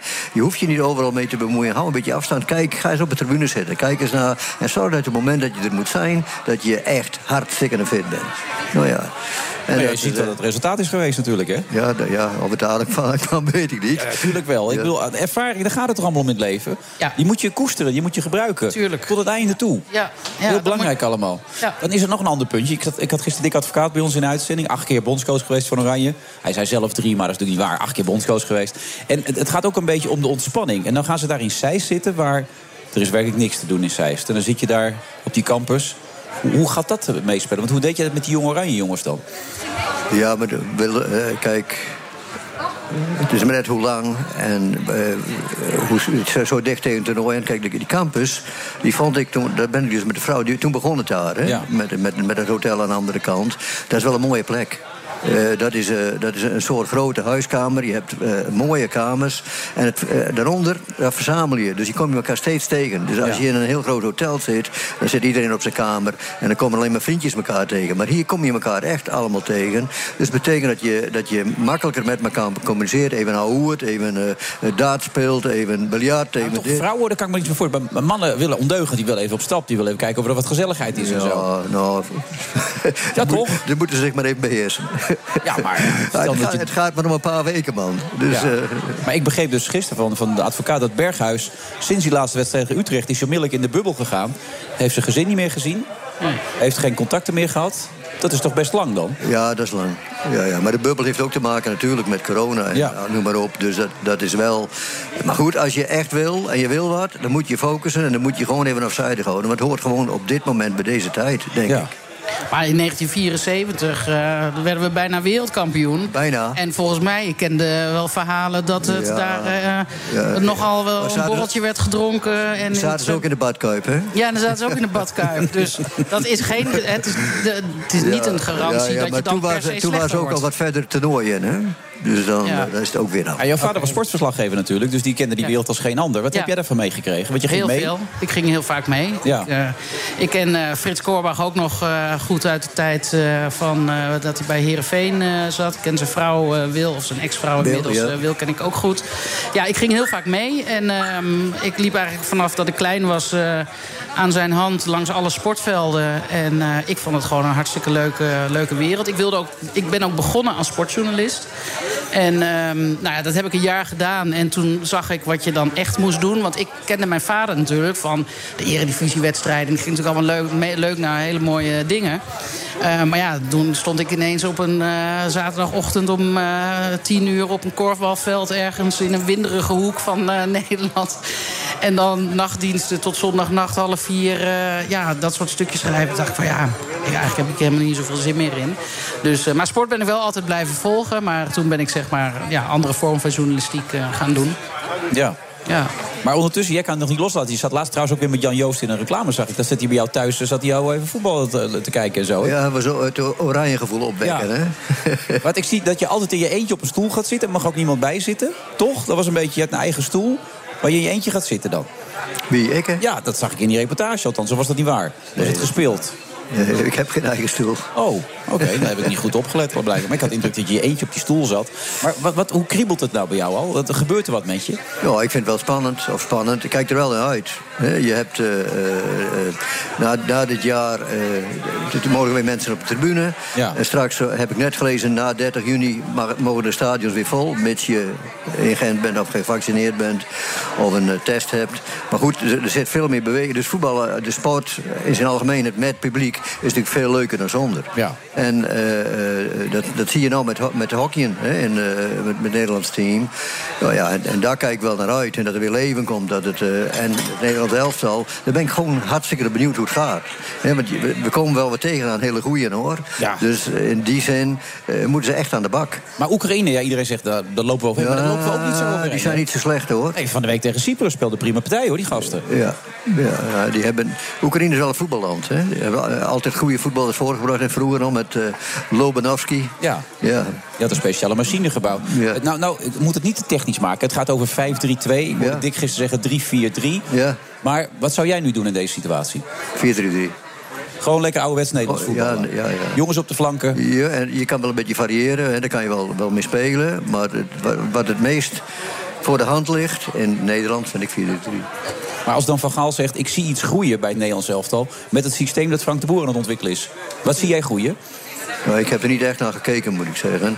Maar ik, vond, ik heb de eerste wedstrijd wel gezien eh, tegen Georgië. Nou, vond ik het niet goed. En ik vind ook dat ze met het 5-3-2 ook wel heel veel moeite hebben. Hè? Want die beide vleugelverdedigers die hebben natuurlijk een ongelofelijke taak. Ja. Die, dus eh, de keuzes die je maakt. Op welk moment ga ik wel? Sta ik er al of moet ik er komen? Eh, En, en met, met name Dumfries, die heeft de neiging om er al te zijn voordat hij er moet zijn. Dus die heeft de ruimte al dichtgelopen die hij eigenlijk moet gebruiken. Dit zijn de mooiste, hè? dat hij er, moet, dat hij er al is voordat hij er moet zijn. Ja. Ja. Dat is factaal. Eh, en, eh, tegelijkertijd is het wel waar. Want het is volgens René, dat zei hij ook, die twee zijn de meest cruciale spelers. Maar eigenlijk er niet helemaal capabel voor. Als je Nee, nou ja, soms denk ik van... dan kan je beter een eh, rechtsbuiten opstellen of een linksbuiten... die aardig kan verdedigen. Ja.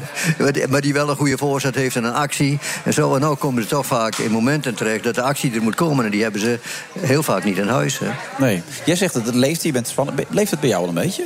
Nou ja, ik moet wel zeggen dat het iets minder leeft dan normaal. Ehm, dat heeft waarschijnlijk ook met de coronatijd te maken eh, gehad. Het, het is ook al een jaar uitgesteld. Ehm, maar het begint nu langzaam wel te leven. En ik moet ook zeggen, ik zie in eh, wijken zie ik ook nu echt wel steeds meer oranje vlaggetjes komen te hangen. En dat draagt natuurlijk ook bij aan het gevoel bij jezelf. Hè, van, oh ja, het EK komt eraan. Dus ehm, nou ja, moeten, iedereen is heel negatief. Maar ik denk, ja, volgens mij was die negatieve houding in 2010 ook. Toen we in Zuid-Afrika, naar Zuid-Afrika gingen. Ja, ook in En toen 2014 waren we- met Van Gaal toen had ook iemand een... Ja, Nee, niemand graag dat we derde zouden worden. Dus volgens mij, ehm, Je weet het nooit, hè?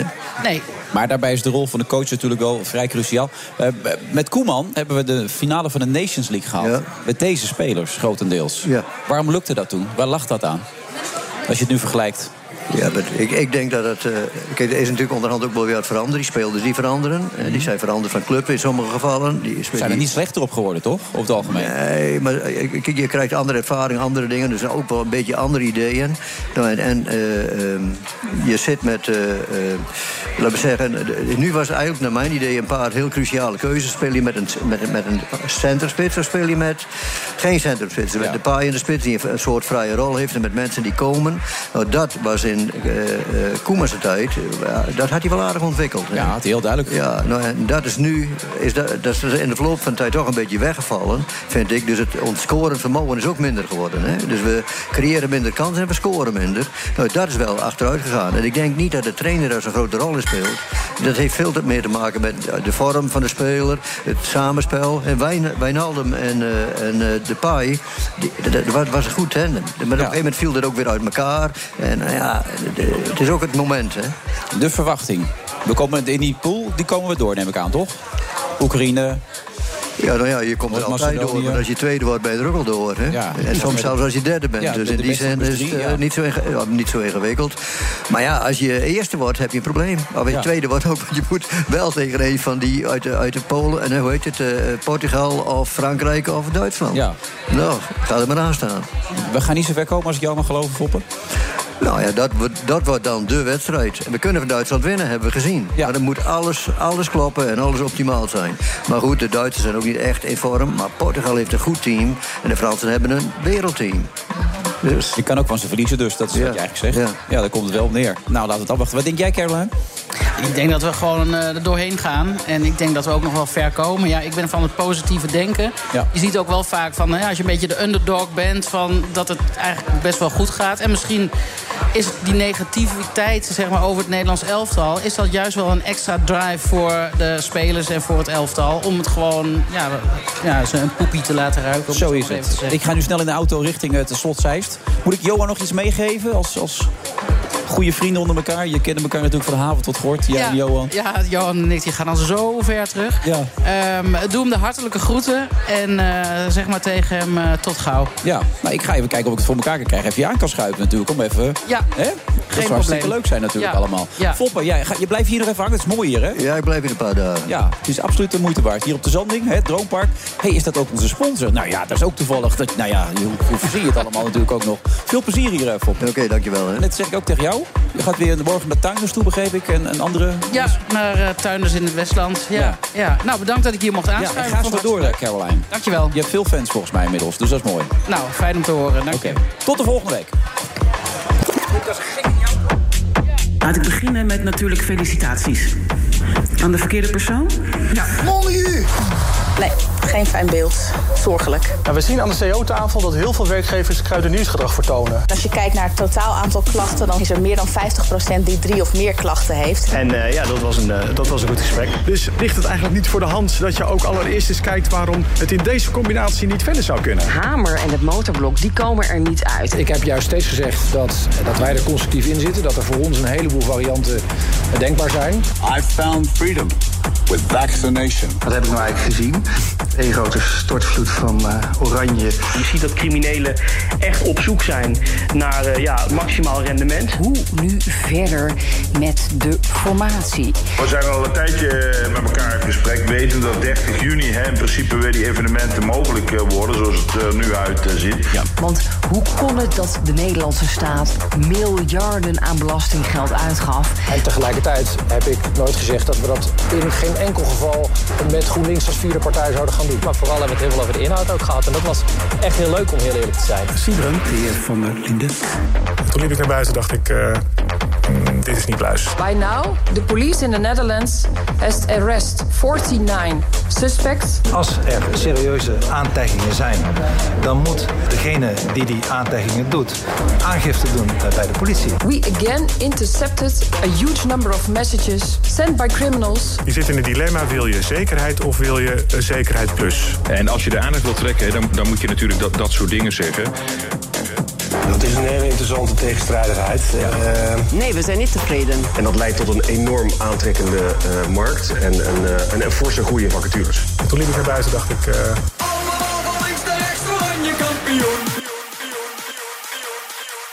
De Friday Move wordt mede mogelijk gemaakt door TUI en Droomparken. Droomparken, je perfecte vakantie of een eigen tweede huis. Je hebt aardig wat vermogen opgebouwd. En daar zit je dan, met je ton op de bank. Wel een beetje saai, hè? Wil jij, als belegger, onderdeel zijn van het verleden of van de toekomst?